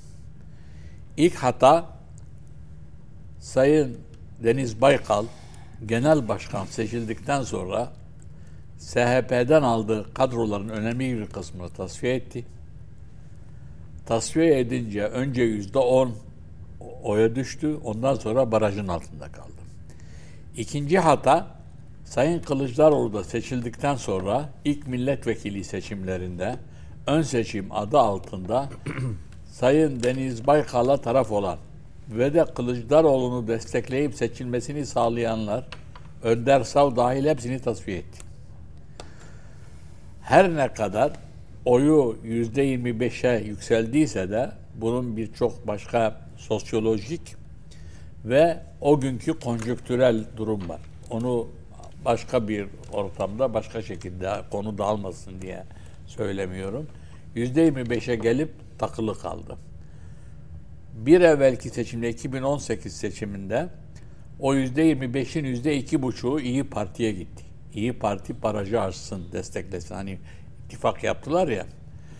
Ama bu şu ve dikkat edin. İyi Parti'nin aldığı oyla Meral Akşener'in aldığı oy arasında yüzde iki oranında oy farkı vardı. Neden? Çünkü o kişiler oylarını Meral Akşener'e değil CHP'nin adayı olan Muharrem İnce'ye verdiler. Buna karşılık parti olarak İyi Parti verdi. Bu seçimde o oylar geri geldi ama İyi Parti yeni oylar buldu. Yani yapılandı. Şimdi bu üçüncü hata şu anda yapılıyor. Seçildikten sonra mevcutları karşısına alıyor. Mesela ben biliyorum. Tunç Soyer'i şimdi aday göstermemekle İzmir'den seçilmiş en az 5-6 tane milletvekilini de buruk hale bıraktı. Onlara da şu mesaj var. Sessiz ses Buruk, buruk dediğiniz aslında küskün hale getiriyor. Hayır buruk. Küskün olmak ayrı, buruk olmak Bugün ayrı. sana kesinlikle muhalefet ediyor. Hayır, Mazlum Bey sana muhalefet ediyor. Görüyorsun. Hayır hani muhalefet değil. Yok yok farklılığı belirtiyor. Küskün demedim, buruk dedim. Neden buruk? Ya bunları kazanmaya çalışacaklar, onları sistemin içine sokabilmek için ya da onlara da böyle dışlayıcı bir duruş sergilerlerse nerelerde komisyon seçimlerinde, görevlendirmelerde, beraber çalışmada o zaman o kişilerde demek ki gelecek seçimde bizi tasfiye edecekler diye o burukluk işte dediğiniz küskünlüğe o zaman dönüşür. Ha, bu, bu, bu birinci aşama. Bu bu bir birinci aşamalarında. Küskünlük Şimdi- daha e, daha üst bir şey. Küskün artık e, Bütün umudunu umudu- kesmiş. umudunu kesmiş. Şimdi o şeyde ama bu konuda Şu an da- ikna oldum. Bu konuda bu konuda ne zaman göreceğiz? Diyelim ki Afyon'da grup başkan vekili hanımefendi belediye başkanı seçilse ve yeniden bir grup başkan vekili seçileceği zaman aynen idare amirliğinde olduğu gibi Özgür Özel'in gösterdiği aday değil de başka bir aday seçilirse o zaman bu dört yılı Özgür Özel e, seçimleri bitirdikten sonra kolay atlatamayacak. Neden? Çünkü bu seçimde Özgür Özel'in esas sınavı var. Hangi sınavı var bunu da Cumhurbaşkanı fark ettiği için dikkat edin üçlü çarpışma var diye ortaya koydu. Yani Kılıçdaroğlu çarpışması hani geri dönmek istiyor. Efendime söyleyeyim Ekrem e, İmamoğlu. Ekrem İmamoğlu ve Özgür Özel. Halbuki siyaseti bilenler bilir ki Kılıçdaroğlu artık geri gelmek diye bir düşüncesi yok. Olmaz da. Neden olmaz bir düşüncesi? Çünkü Öz, Kılıçdaroğlu gerçekleştirdi o değişikliği. CHP'nin tüzüğüne göre olağanüstü kurultay Özgür Özel istemedikçe yapamıyorsun. İstediğin kadar imza topla. İstediğin kadar mahkemelere git. Tüzük diyor ki olağanüstü kurultay yalnız genel başkanın yani seçimli olağanüstü kurultay. Yoksa seçimli olmadan tüzük kurultayı yaparsın, şu bu filan yaparsın, iş uzar. Bu kurultayı yapamazsın diyor. Böyle herkesin dediği gibi ama Cumhurbaşkanı bu işi öyle bir işliyor ki CHP'nin kendi içinde de bazı kişiler düşünebilir. Ama siyaseti bilen, alıp tüzük, program, kelam okuyanlar derler ki ha bu ara bozmak için ortaya atılmış bir düşüncedir. Ama bu seçimin sonucunda Türkiye genelinde Muharrem İnce'nin dediği gibi bir oy kaybı olursa o zaman da Özgür Özel rahat olamaz. Bir sonraki kurultayı kaybedeceğine göre yöneticilik yapar. Bu Şu an konu rahat mı ki? Şimdi şu anda bakın seçime giren herkes kim olursa olsun kazanacağı umudunu son dakikaya kadar muhafaza eder. Yani şu anda aman tedirgin olayım filan hiçbir kimsede yok. Ne Ekrem İmamoğlu'nda var ne X beldesinde aday gösterilip kazanma şansı olmayan da var. Herkes kazanacak gibi Siz çalışıyor. e, Sayın Özel'e baya baya bir genel başkan e, rolü Genel başkandır. Onu siz demezsiniz. Mesela sayın hayır ben hayır estağfurullah ben niye demeyeyim efendim? Ama siz demezsiniz. Hayır, ben Siz- niye siz- demeyeyim? e, e, siz, siz medya demiyor. Yani belli Hayır, medyada de- Bak Nedim sana bu laf. medya demiyor. Gördün mü? Sana laf. Kim herkes başka şey yazıyor. Şöyle. Kimi Nedim Bey- tavşan Nedim- görüyor, Nedim kimi Bey- Nedim şey Bey- görüyor. Nedim Bu laf Bey- sana hadi Nedim. Nedim Bey yorumcu burada. O nasıl yorumlar onu bilmiyorum. Ama şunu şunu ifade etmek istiyorum. Aslında çok basit. Bu akşam açıklanan İzmir Büyükşehir adayı uzunca bir tartışmadan sonra değil mi yani belirlendi. Şimdi mesela Sayın Özel'in bu benim adayımdır. Evet Hiçbir deyip örgütün adayıdır. Örgütle belirlemiştir.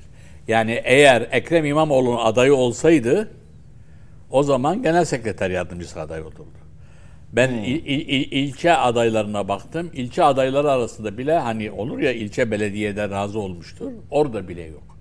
Yani hani ilçe belediye başkanı adayı yaparsın, içeri girsin. Sonradan bir değişiklik olursa peki soruyu şöyle sorayım. Tunç Soyer neden aday gösterilmedi? E, e, çünkü Ekrem İma şeyden yanaydı. Kılıçdaroğlu'nu açık seçik destekleyen kişiydi. Yani düşünün ilk ko- kongresine gittiği zaman Özgür Özel nerede yuhalandı? İzmir'de yuhalandı. İzmir'de delegasyon bazıları hariç, bazı ilçe başkanları, ilçe belediye başkanları hariç ekseriyet şeyden yanaydı.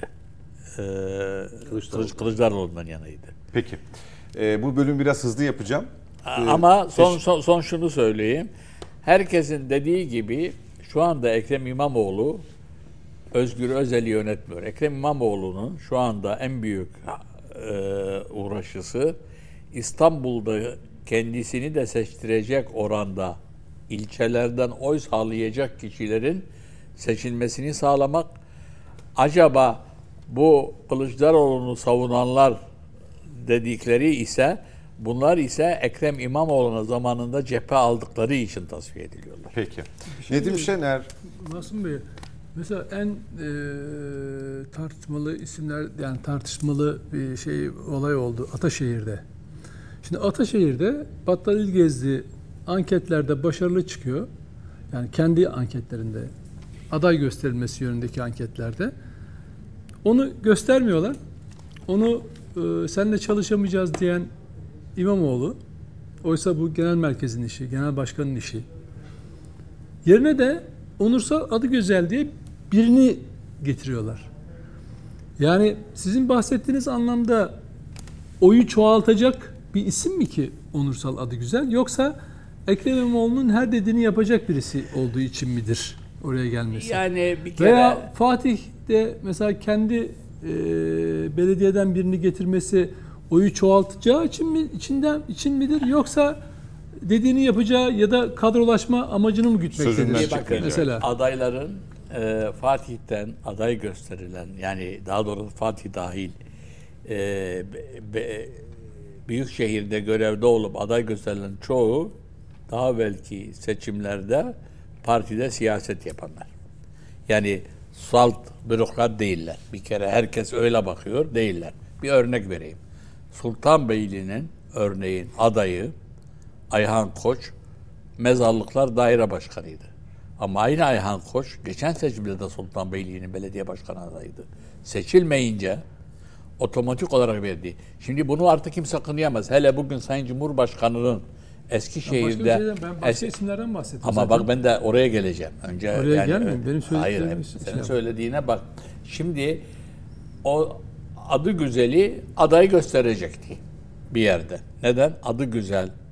Madem Muharrem o kadar Erkek. değerli bak şimdi hocam. Şimdi biraz izleyiciyi şey yerine koymayalım. Madem o kadar değerli oy toplayabilen birisi onursal adı güzel riskli bir yerden gösterseydi. Mesela hem de oyu çoğaltacak ya Önemli de çoğaltma bir... amacı yok. Kendi, kendi ekibine garantili yer seçmek. Ha, şöyle. Yani ama öyledir. Niye? Siyaset Şimdi oraya öyledir. gelelim. Bak şimdi ben- Si- ama söz bak, bana geliyor şimdi. CHP'nin CHP'nin şu anda en fazla belediye meclis üyeliği seçme ihtimali olan ilçelerden bir tanesi Ataşehir. Eğer kazanırsa hani garantili ya Kopon ilçe deniyor. Şimdi oradan büyük artık şehir Kopon mu? efendim Sizce artık kupon mu? e, öyle görünüyor. Yani Ataşehir'i Ataşehir'i yüzde Hayır şu anda 49. kupon mu hala? Hala kupon. Şey ama ama mi? adı güzel. Hatta bak şimdi gel siz de bunda iddiaya girin.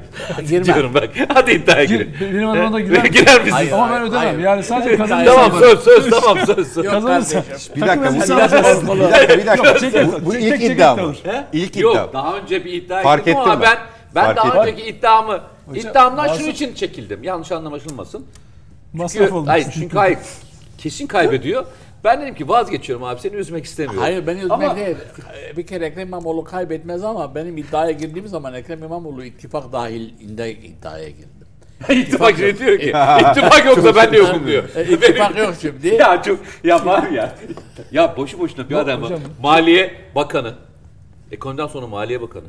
Bir de üstüne üstlük e, işte mali müşavirlerin dernek başkanı yapmaz insan. Hesabın kitabını biliyor. hocam, Diyor ki ben hatta diyor şeyse diyor girecektim diyor iddiaya. Stanley Fisher istifa etti onun yüzünden ya. IMF, IMF Başkanı Stanley Fisher bile kaçtı Türkiye'den ya. Değil mi bakın? Kaçmadı da IMF başkan e, temsilcisi bana istediğini yaptıramadı. Ee, ve o sonra o yaptıramadıklarını Kemal Derviş de Allah rahmet Gitti eylesin İsrail'de istiyordu. Merkez Bankası E, Başkanı isti- oldu adam. istiyordu ama benden sonra gelen bakan imzaladı onu. Ya. Ondan sonra ben çok böyle beyanatlar verdim bu tarihte. Ee, sonra AK Partilikleri o sözleşmeyi rafa kaldırdı. Katar'da 1 milyar dolar karşılığı Irak Savaşı'na evet konusunda imza atıldı. Bu bunu geçen gün bir yerde böyle tartışırken bir, birileri bana hemen yok kimse olmadı filan beni söyletmeyin.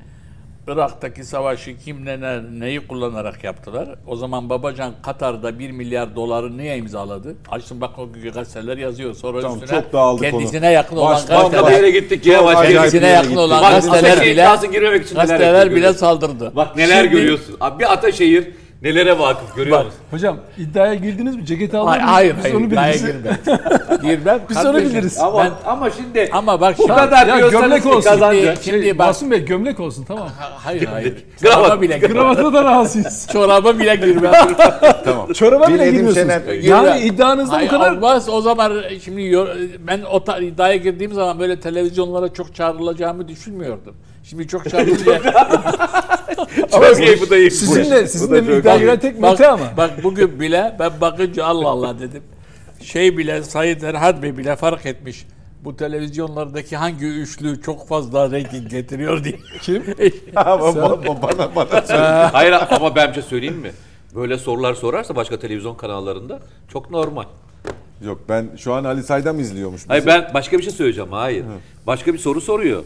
Başka televizyon kanallarında. Biliyorsun değil mi? Biliyorum biliyorum. Ama ben o konuya girmek istemiyorum. Tamam. Hayır, yani yani ol- olay şu e, Meker'e sö- söyleyeyim. E, burada şey de- değişecekti e, İlgezdi. Ama İlgezdi'yi değiştirmede başka bir sorun var. Bak görülmeyen bir şey. Çok önemli. Onun sonrasını göreceğiz. İlgezdi'nin hanımı milletvekili olduğu halde bu değişim yapıldı. Bakın bu çok önemli bir Bu iyi bir şey. e, göreceğiz bunun sonucunu. Rağmen olacak. demek istiyor. Rağmen. Evet. Yani eşinin milletvekili olmasına rağmen bu riski aldılar. Şimdi Bir dakika bir şey söyleyeyim. Battal İlgezdi'nin eşi şöyle Battal İlgezdi'nin eşi Bat, eee, kendi gücüyle milletvekili olmadı. Battal İlgezdi'nin gücüyle milletvekili Hayır, oldu. o manada değil. Yani o belirleyici o, o olan manada değil, değil. eşi değil zaten. bir battal Burada o battal, manada değil. Battal o, o manada değil canım. Yani birisinin ya o, Ke- öyle parti bir ağırlığı olan isim değil yani. a- Ağırlıklı canım. Niye Yok ağırlı, canım. ağırlı olması? efendim. ya bakmayın siz. Süre Bir şey çok söyleyeyim mi? daralıyor, konu çok Her dağılıyor. bir milletvekilinin kendine göre özgür ağırlığı vardır. Biz öyle deriz. Her bir milletvekilinin.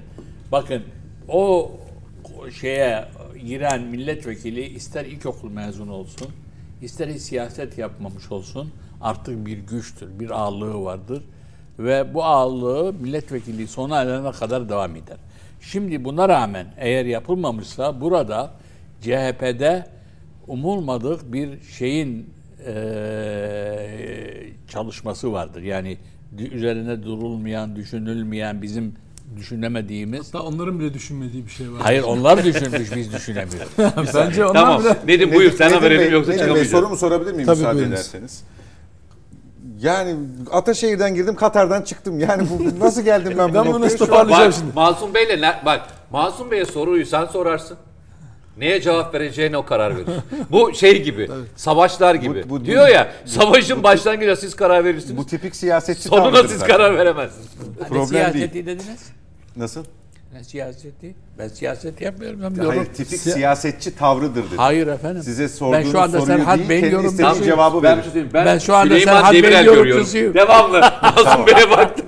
Niye canım? Yani si- siyaseti de en iyi bilen isimlerdensiniz. Ama bunu, bilmek ayrı, bunu- siyaset yapmak Hayır ayrı. bunu ifadelerinize yansıtmanız gayet ama normal ama bence. siyaset yapmak ayrı. Ben siyaset yapmıyorum. Peki. Ee, Ama şunu anladık en azından. Soruyu Cumhuriyet Halk Partisi'nin adaylarını adaylarının kazanma ihtimali konusunda bir çorap için bile iddiaya giremeyecek kadar zayıf Hayır yorumcu görüyor. olduğum için girmiyorum. Ya Allah aşkına daha önce de yorumcuydunuz, girdiniz. Sonra Mete'nin Ama ben de okudunuz. ittifak Ya olmayınca. adam ittifak dağılınca bitti bu Ha, iş. aynen. İttifak. İddia- yani insan O saatte Adam- Mete'nin, Mete'nin, Aa ben o zaman bak. o saatte Aa, Mete Bey'in, Mete Bey'in dolduruşuna Ben o zaman ben dedim ki bak aynen şunu söyledim. Bak geldi. daha burada yüz de burada. İyi Parti ittifakın içinde yer almayacak ve kendi başına gelecek dedim. Bak o zaman herkes ittifak içinde olacak dediler. Hatta dedim herkes kendi başına gelecek. Bizim kayıtlarda var. He yok yok üstadla o programda. Tamam, bizde de var Ha, yani. Yani Ü- ü- İyi ya- Parti çıkacak dedim. Şimdi e, neyse sen e, sor kardeşime yoksa bu program Evet. bitmeyecek buyur. Nedim Bey, e, Cumhuriyet Halk Partisi'nde yaşananlar aslında güç savaşı üzerinden bakıldığında adaylarla mı yürütülüyor? Belirlenen adaylar, belirlenecek adaylarla mı yürütülüyor? Hayır, rant üzerinden yürütülüyor. Şöyle, düşünün. Siz iddialı bir partisiniz. Her ankette adayınız hep birinci çıkıyor. İmamoğlu için söylüyorum. E, Türkiye genelinde de silip süpürüyorsunuz. Şu kadar ili Türkiye'nin yüzde 60 bilmem kaçını yönetiyorsunuz. 65'ini yönetiyorsunuz.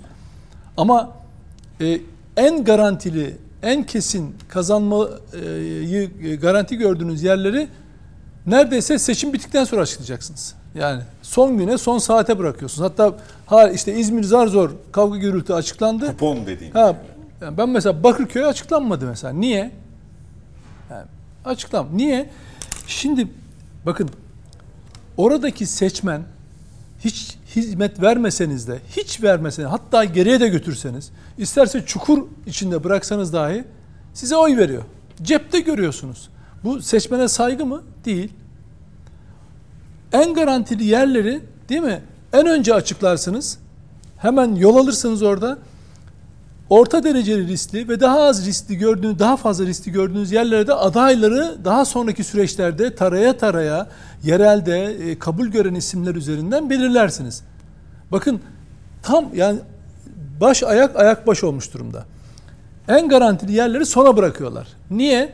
Çünkü biliyorlar ki garanti kazanacağız. Kimi koyarsak koyalım. Hatta İzmir için bir hanımefendinin vallahi videosu var. İbretliktir yani. Hani CHP diyor odun da koysa ona oy vereceğim. Şimdi böyle bir seçmen, sadık seçmen kitleniz varsa bakın isimlere, havada uçan isimlere işte Tunç Soyer, e, Buğra Gökçe, işte şimdi en son e, ilan edilen aday.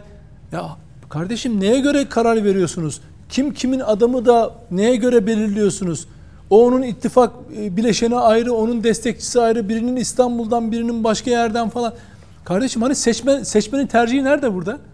Yani seçmenin e, iht- e, hizmet talebi, ihtiyaçları neresinde bu işin?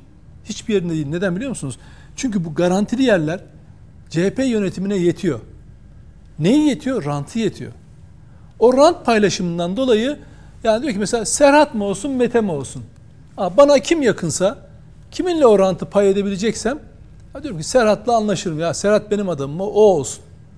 Şimdi parti içinde de hani böyle genelde e, üçlü bir kavga, bir çekişmeden bahsediliyor ama öyle bir şey yok aslında. Peki kazanılması mümkün olmayan yerlerde nasıl işliyor bu tablo?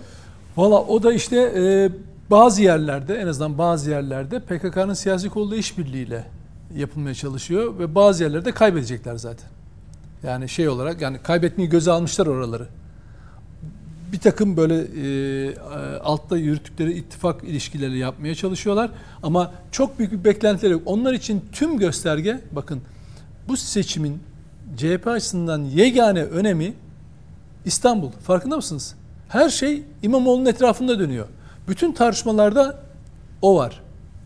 Dolayısıyla burayı kazanmak için her şeyi yapmak zorundalar. O yüzden PKK mesela Memleket Partisi ile bir ilçeye bir ilçe istemiş öyle diyorlar. Ve belediye meclis üyelikleri istemiş. Bir ilçe. E PKK'nın siyasi kolu sizden İstanbul'da 3 tane yer istiyor. E, Mersin'de 2 yer istiyor. İsim isim söyleniyor. Bunu CHP'ler söylüyor. Ona bunu pazarlığını yapıyorsunuz onlarla fakat Muharrem İnce'yle yapmıyorsunuz kardeşim. Niye? Çünkü o ilişki e, İmamoğlu'nun kazanması için onlara göre tek yol. CHP'nin oyları yetmiyor. E, şeyin nedir o? E, PKK'nın siyasi kolunun onay vermesi gerekiyor. O noktaya getirmişler. Oysa siz kendi anketlerinizi kendiniz paylaşıyorsunuz. Yüzde 40, 50 yandaş anket şirketleri almış başını gidiyor. Problem yok. Öyleyse bunu veri kabul ederek sizin hiç kimseyle pazarlık yapmanıza gerek yok. Partilileri üzmenize de gerek yok. İddia edildiği gibi Alevilere ayrımcılık yapıyorsanız bunu yapmanıza da gerek yok. Çünkü zaten adayınız kazanıyor kardeşim. Ama biliyorlar ki bu anketler onlara bu başarıyı getirmiyor. Peki. Mete Erer, Muharrem İnce nin talebi yani öyle söylendiği için ilçe talebi ve bunun CHP tarafından reddedilmesi daha sonra Muharrem Bey'in açıklamaları gerçekten böyle bir niyet varsa bile Cumhurbaşkanlığı seçim sürecinde Muharrem Bey'e yapılanları hatırlıyoruz. Sırf ondan dolayı bir tepki olarak reddedilmiş olabilir mi? Parti yönetimi tarafından. Ben şöyle sorayım. Biraz daha senin sorunu da açarak sorayım. Demin Üstad da söylediği için söyleyeyim. İstanbul çok önemli değil mi? Demin e, sevgili Üstad öyle söyledi. İstanbul'da en son Muharrem İnce ne kadar oy aldı? Bir oylarına bakmalarını gerekir. Ne kadar oy aldı? 103 bin. Ha? Partisi 103 bin aldı. 103 bin oy aldı. Ki yani çekildiği halde 103 bin oy aldı. Düşün. Çekildi iddia iddiasını azalttığı için. İstanbul'da en son ilk ilk seçim kaç bin kaç bin oyla kaybedilmişti? 15 bin oyla kaybedilmişti değil mi? 100 bin oy.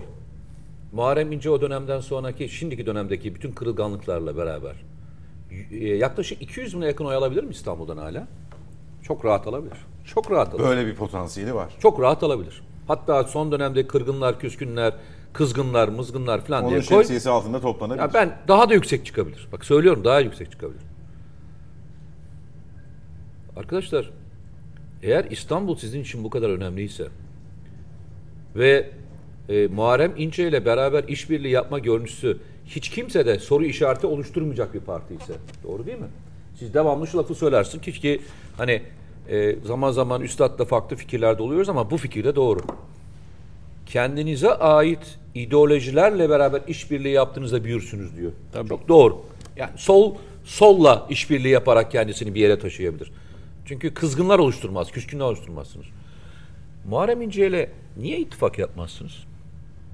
Da hangi ağırlıkta hiçbir tartıya girmemiş partilerle işbirliği yaparsınız? Örnek vereyim. Gelecek Partisi ile Deva Partisi. Hiç tartıya çıktılar mı bugüne kadar? Ama 2011'de Yok yok Deniz Baykal gittikten sonra eleştirildiği konu geçmişte DSP ile işbirliği yaptığıdır ve o nedenle ne DSP ile işbirliğine yanaştı Kılıçdaroğlu ne Muharrem İnce'ye şimdikiler de onun o politikasını sürdürüyor. Oraya geleceğim. Peki biraz daha ileri gidelim. Özgür Özel ne dedi? Biz sol partilerle işbirliği yapacağız dedi. Değil mi? Öyle demedi mi? Şeyden sonra bizim bundan sonra sağ partilerle işbirliğimiz yok dedi. E arkadaş Türkiye'de sol parti deyince aklınıza bir dem mi geliyor? ya dem sol parti mi? O mu geliyor aklınıza? Yani dem yani sol parti demdir, eşittir, demdir. Biz demle işbirliği yapacağız. E Muharrem İnce ne? Muharrem İnce bir partisi hangi e, şeyde ideolojide? E, sol partide. Kimseye rahatsız eden bir partisi var mı? Yok. Şey demiyor. Bir tane ilçe. Gerçekten de söylüyorum. Bir tane ilçe. Verilemez miydi? Verilemezdi arkadaşlar. Çünkü verildiğinde garanti bir ilçeye verecektiniz. Bak, Garanti ilçeye verecektiniz. Bak, niye garanti ilçeyi başkalarına verirken çok rahat bir şekilde verebiliyorsunuz? Mesela şimdi İstanbul için konuşuluyor veya şey için Mersin'deki ilçeler için konuşuluyor. Niye Mersin'deki bazı ilçeleri verdiniz peki o zaman? Eğer siz yani ilçe verme konusunda bu kadar şeyseniz, rahatsanız. Ki geçen sefer ben çok iyi hatırlıyorum. Muharrem İnce geri çekilmeseydi, ya o hamleyi yapmasaydı yüzde üçleri, yüzde dörtleri çok rahatla görebilecek bir partiydi. Arkadaş yüzde sekiz zaten şey. Dem. Dem yüzde sekiz. Şu anda yüzde sekizler civarında gözüküyor. Yükselen bir parti durumda değil şu anda yani. Oylarını yukarı doğru çıkar- çıkartan bir parti pozisyonunda değil. Ya ben gerçekten hani e, şimdi matematiksel bakıyorum. Hiçbir partiye bakmıyorum. Diyorum ki ben İstanbul seçimini almak istiyorum. Peki. Kimlere ihtiyacım var? A partisine, B partisine, C partisine. Hmm. Bir tane D partisi var orada. Ama bu D partisi işbirliği yaparsam B partisi çok rahatsız oluyor. Artı D partisiyle işbirliği yapmam benim seçmenimi de kötülüyor diyorum değil mi? Atıyorum. Matematik yapıyorum ya. Yüzde çıkartıyorum. Abi bu matematiğe göre yapmamanız gereken bir partiyle işbirliği yapıyorsunuz. Yapmanız gereken bütün partileri dışlıyorsunuz. Reddediyorsunuz. Reddediyorsunuz. Ya o zaman abicim sizin gerçekten e, CHP'yi büyütmek gibi bir ideolojiniz yok ya.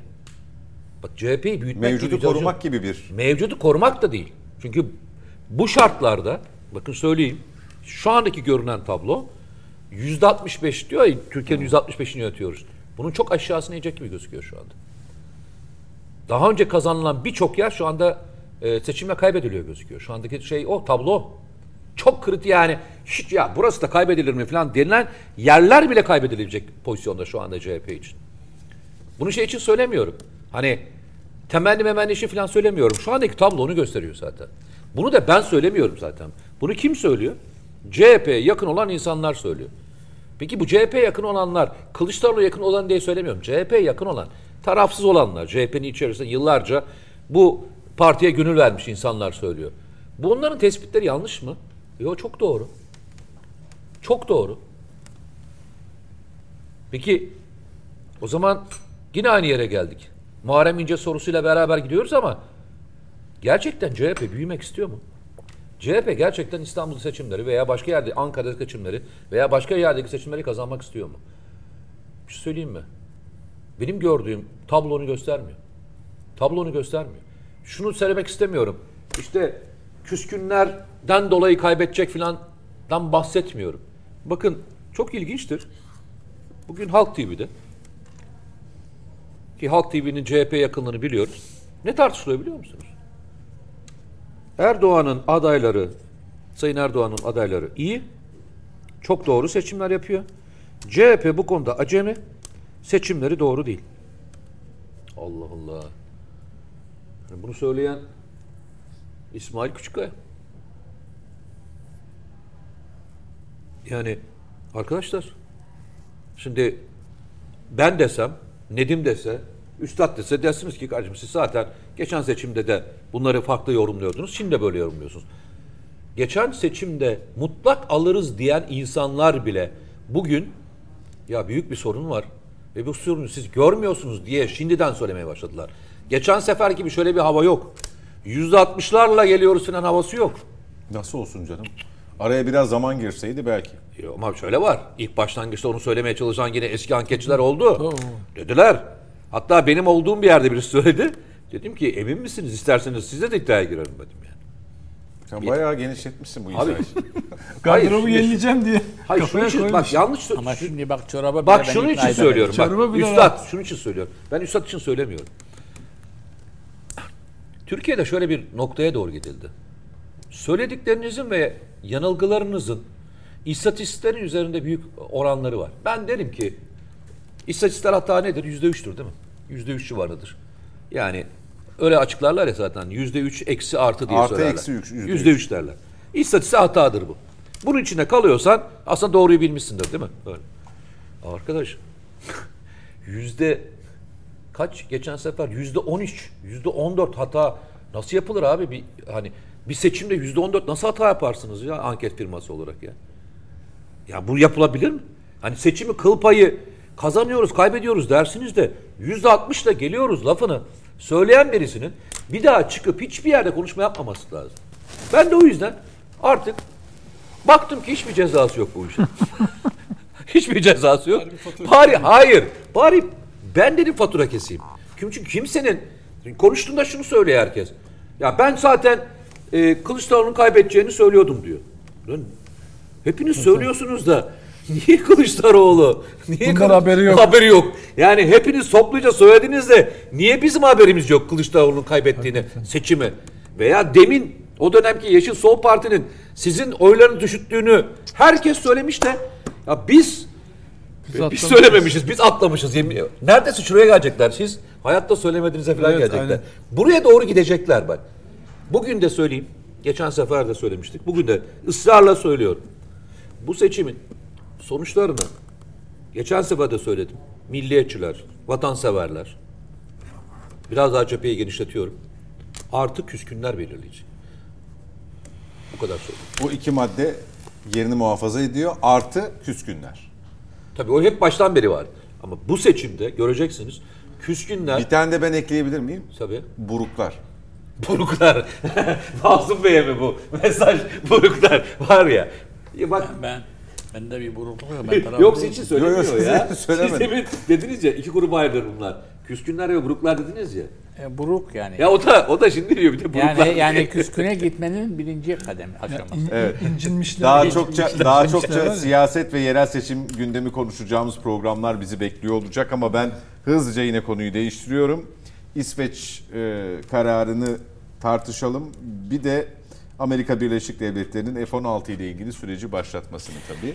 Şunu sorayım Nedim Şener'e. Tek engel İsveç miydi F-16'larla ilgili Nedim Bey?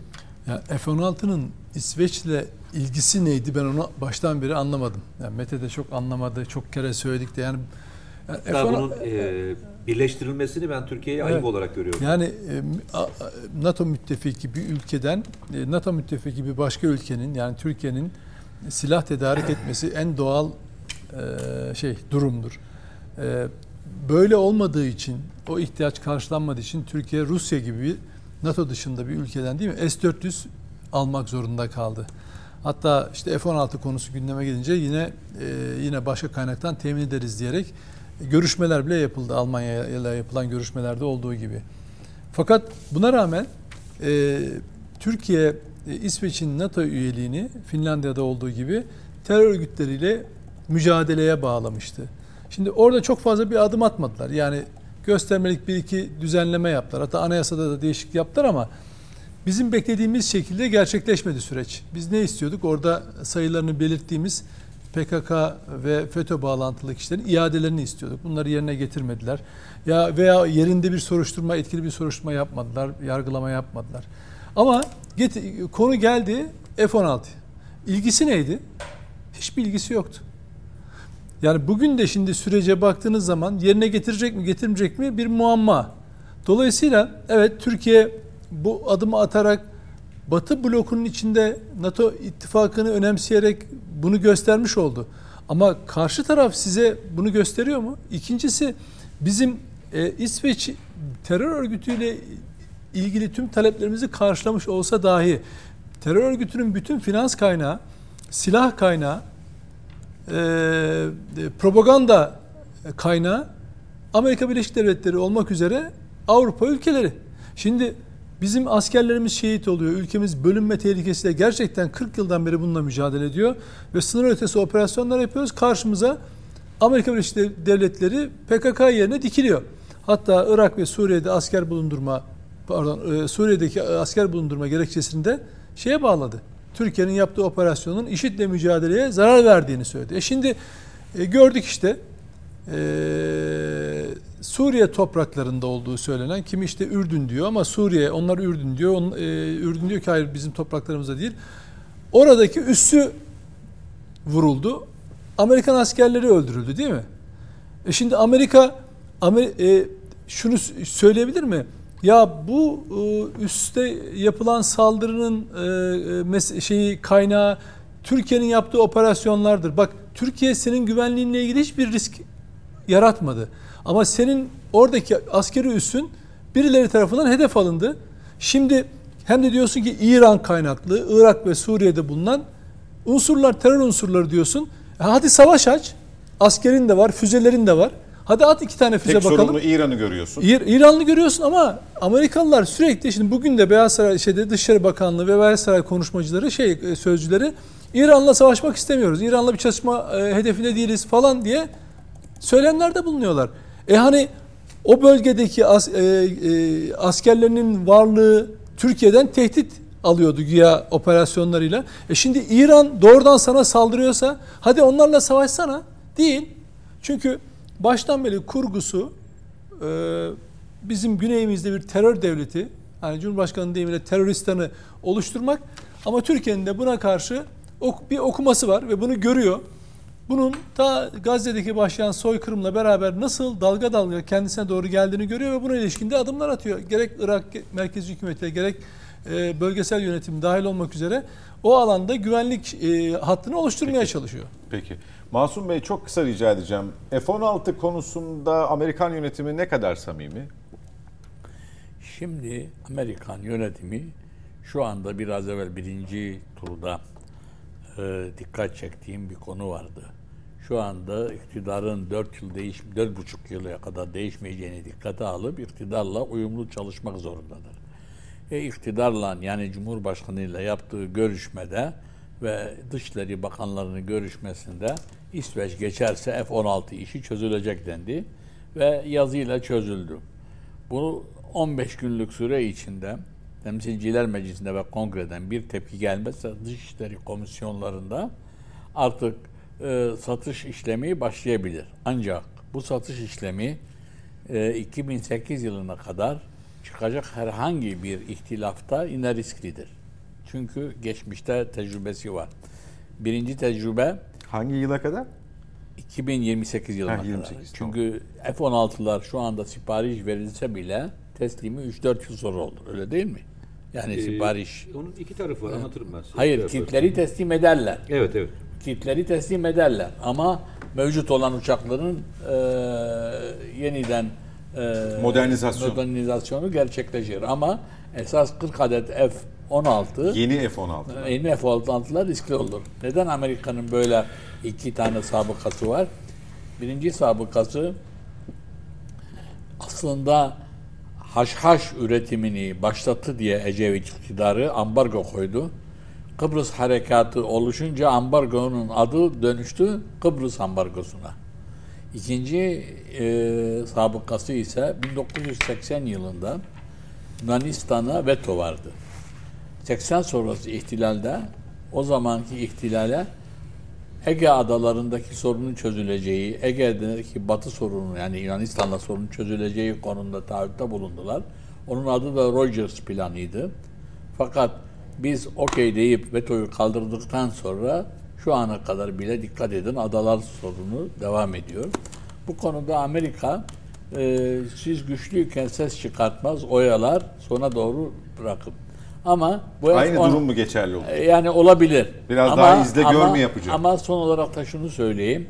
Biraz evvel yaptığım açıklamada Kuzey İttifakı'na karşılık Güney İttifakı'nın da güçlü olabilmesi için F-16'ları verirse bir kaybı yok çünkü sonuçta NATO'nun bir silah gücünü artırmış olacak. Sadece Ve Türkiye'yi- Yunanistan tedirgin olur. Türkiye Türkiye'yi güçlendirir yani. Peki Mete Bey ona açıklık getirirken kapanışı da yapmış olun. Buyurun efendim konuyla ilgili. Şöyle söyleyeyim yani ben daha önce siyasal tarafına baktım. Biraz daha teknik olan kısmını biraz daha açıklığa Ona getireyim. ihtiyacımız daha var. iyi olur. Ee, öncelikle şöyle söyleyeyim. Ee, bu arada karşı tarafa F-35 veriyor. Yunanistan'a F-35 veriyor. Yani e, Allah onları korusun diyeyim. Büyük bir şey alıyorlar. Problemli bir uçak alıyorlar. Uçakların e, teslimi yaklaşık 2030'u bulacak şeyde. 2030'da 30'da tamamlanabilir.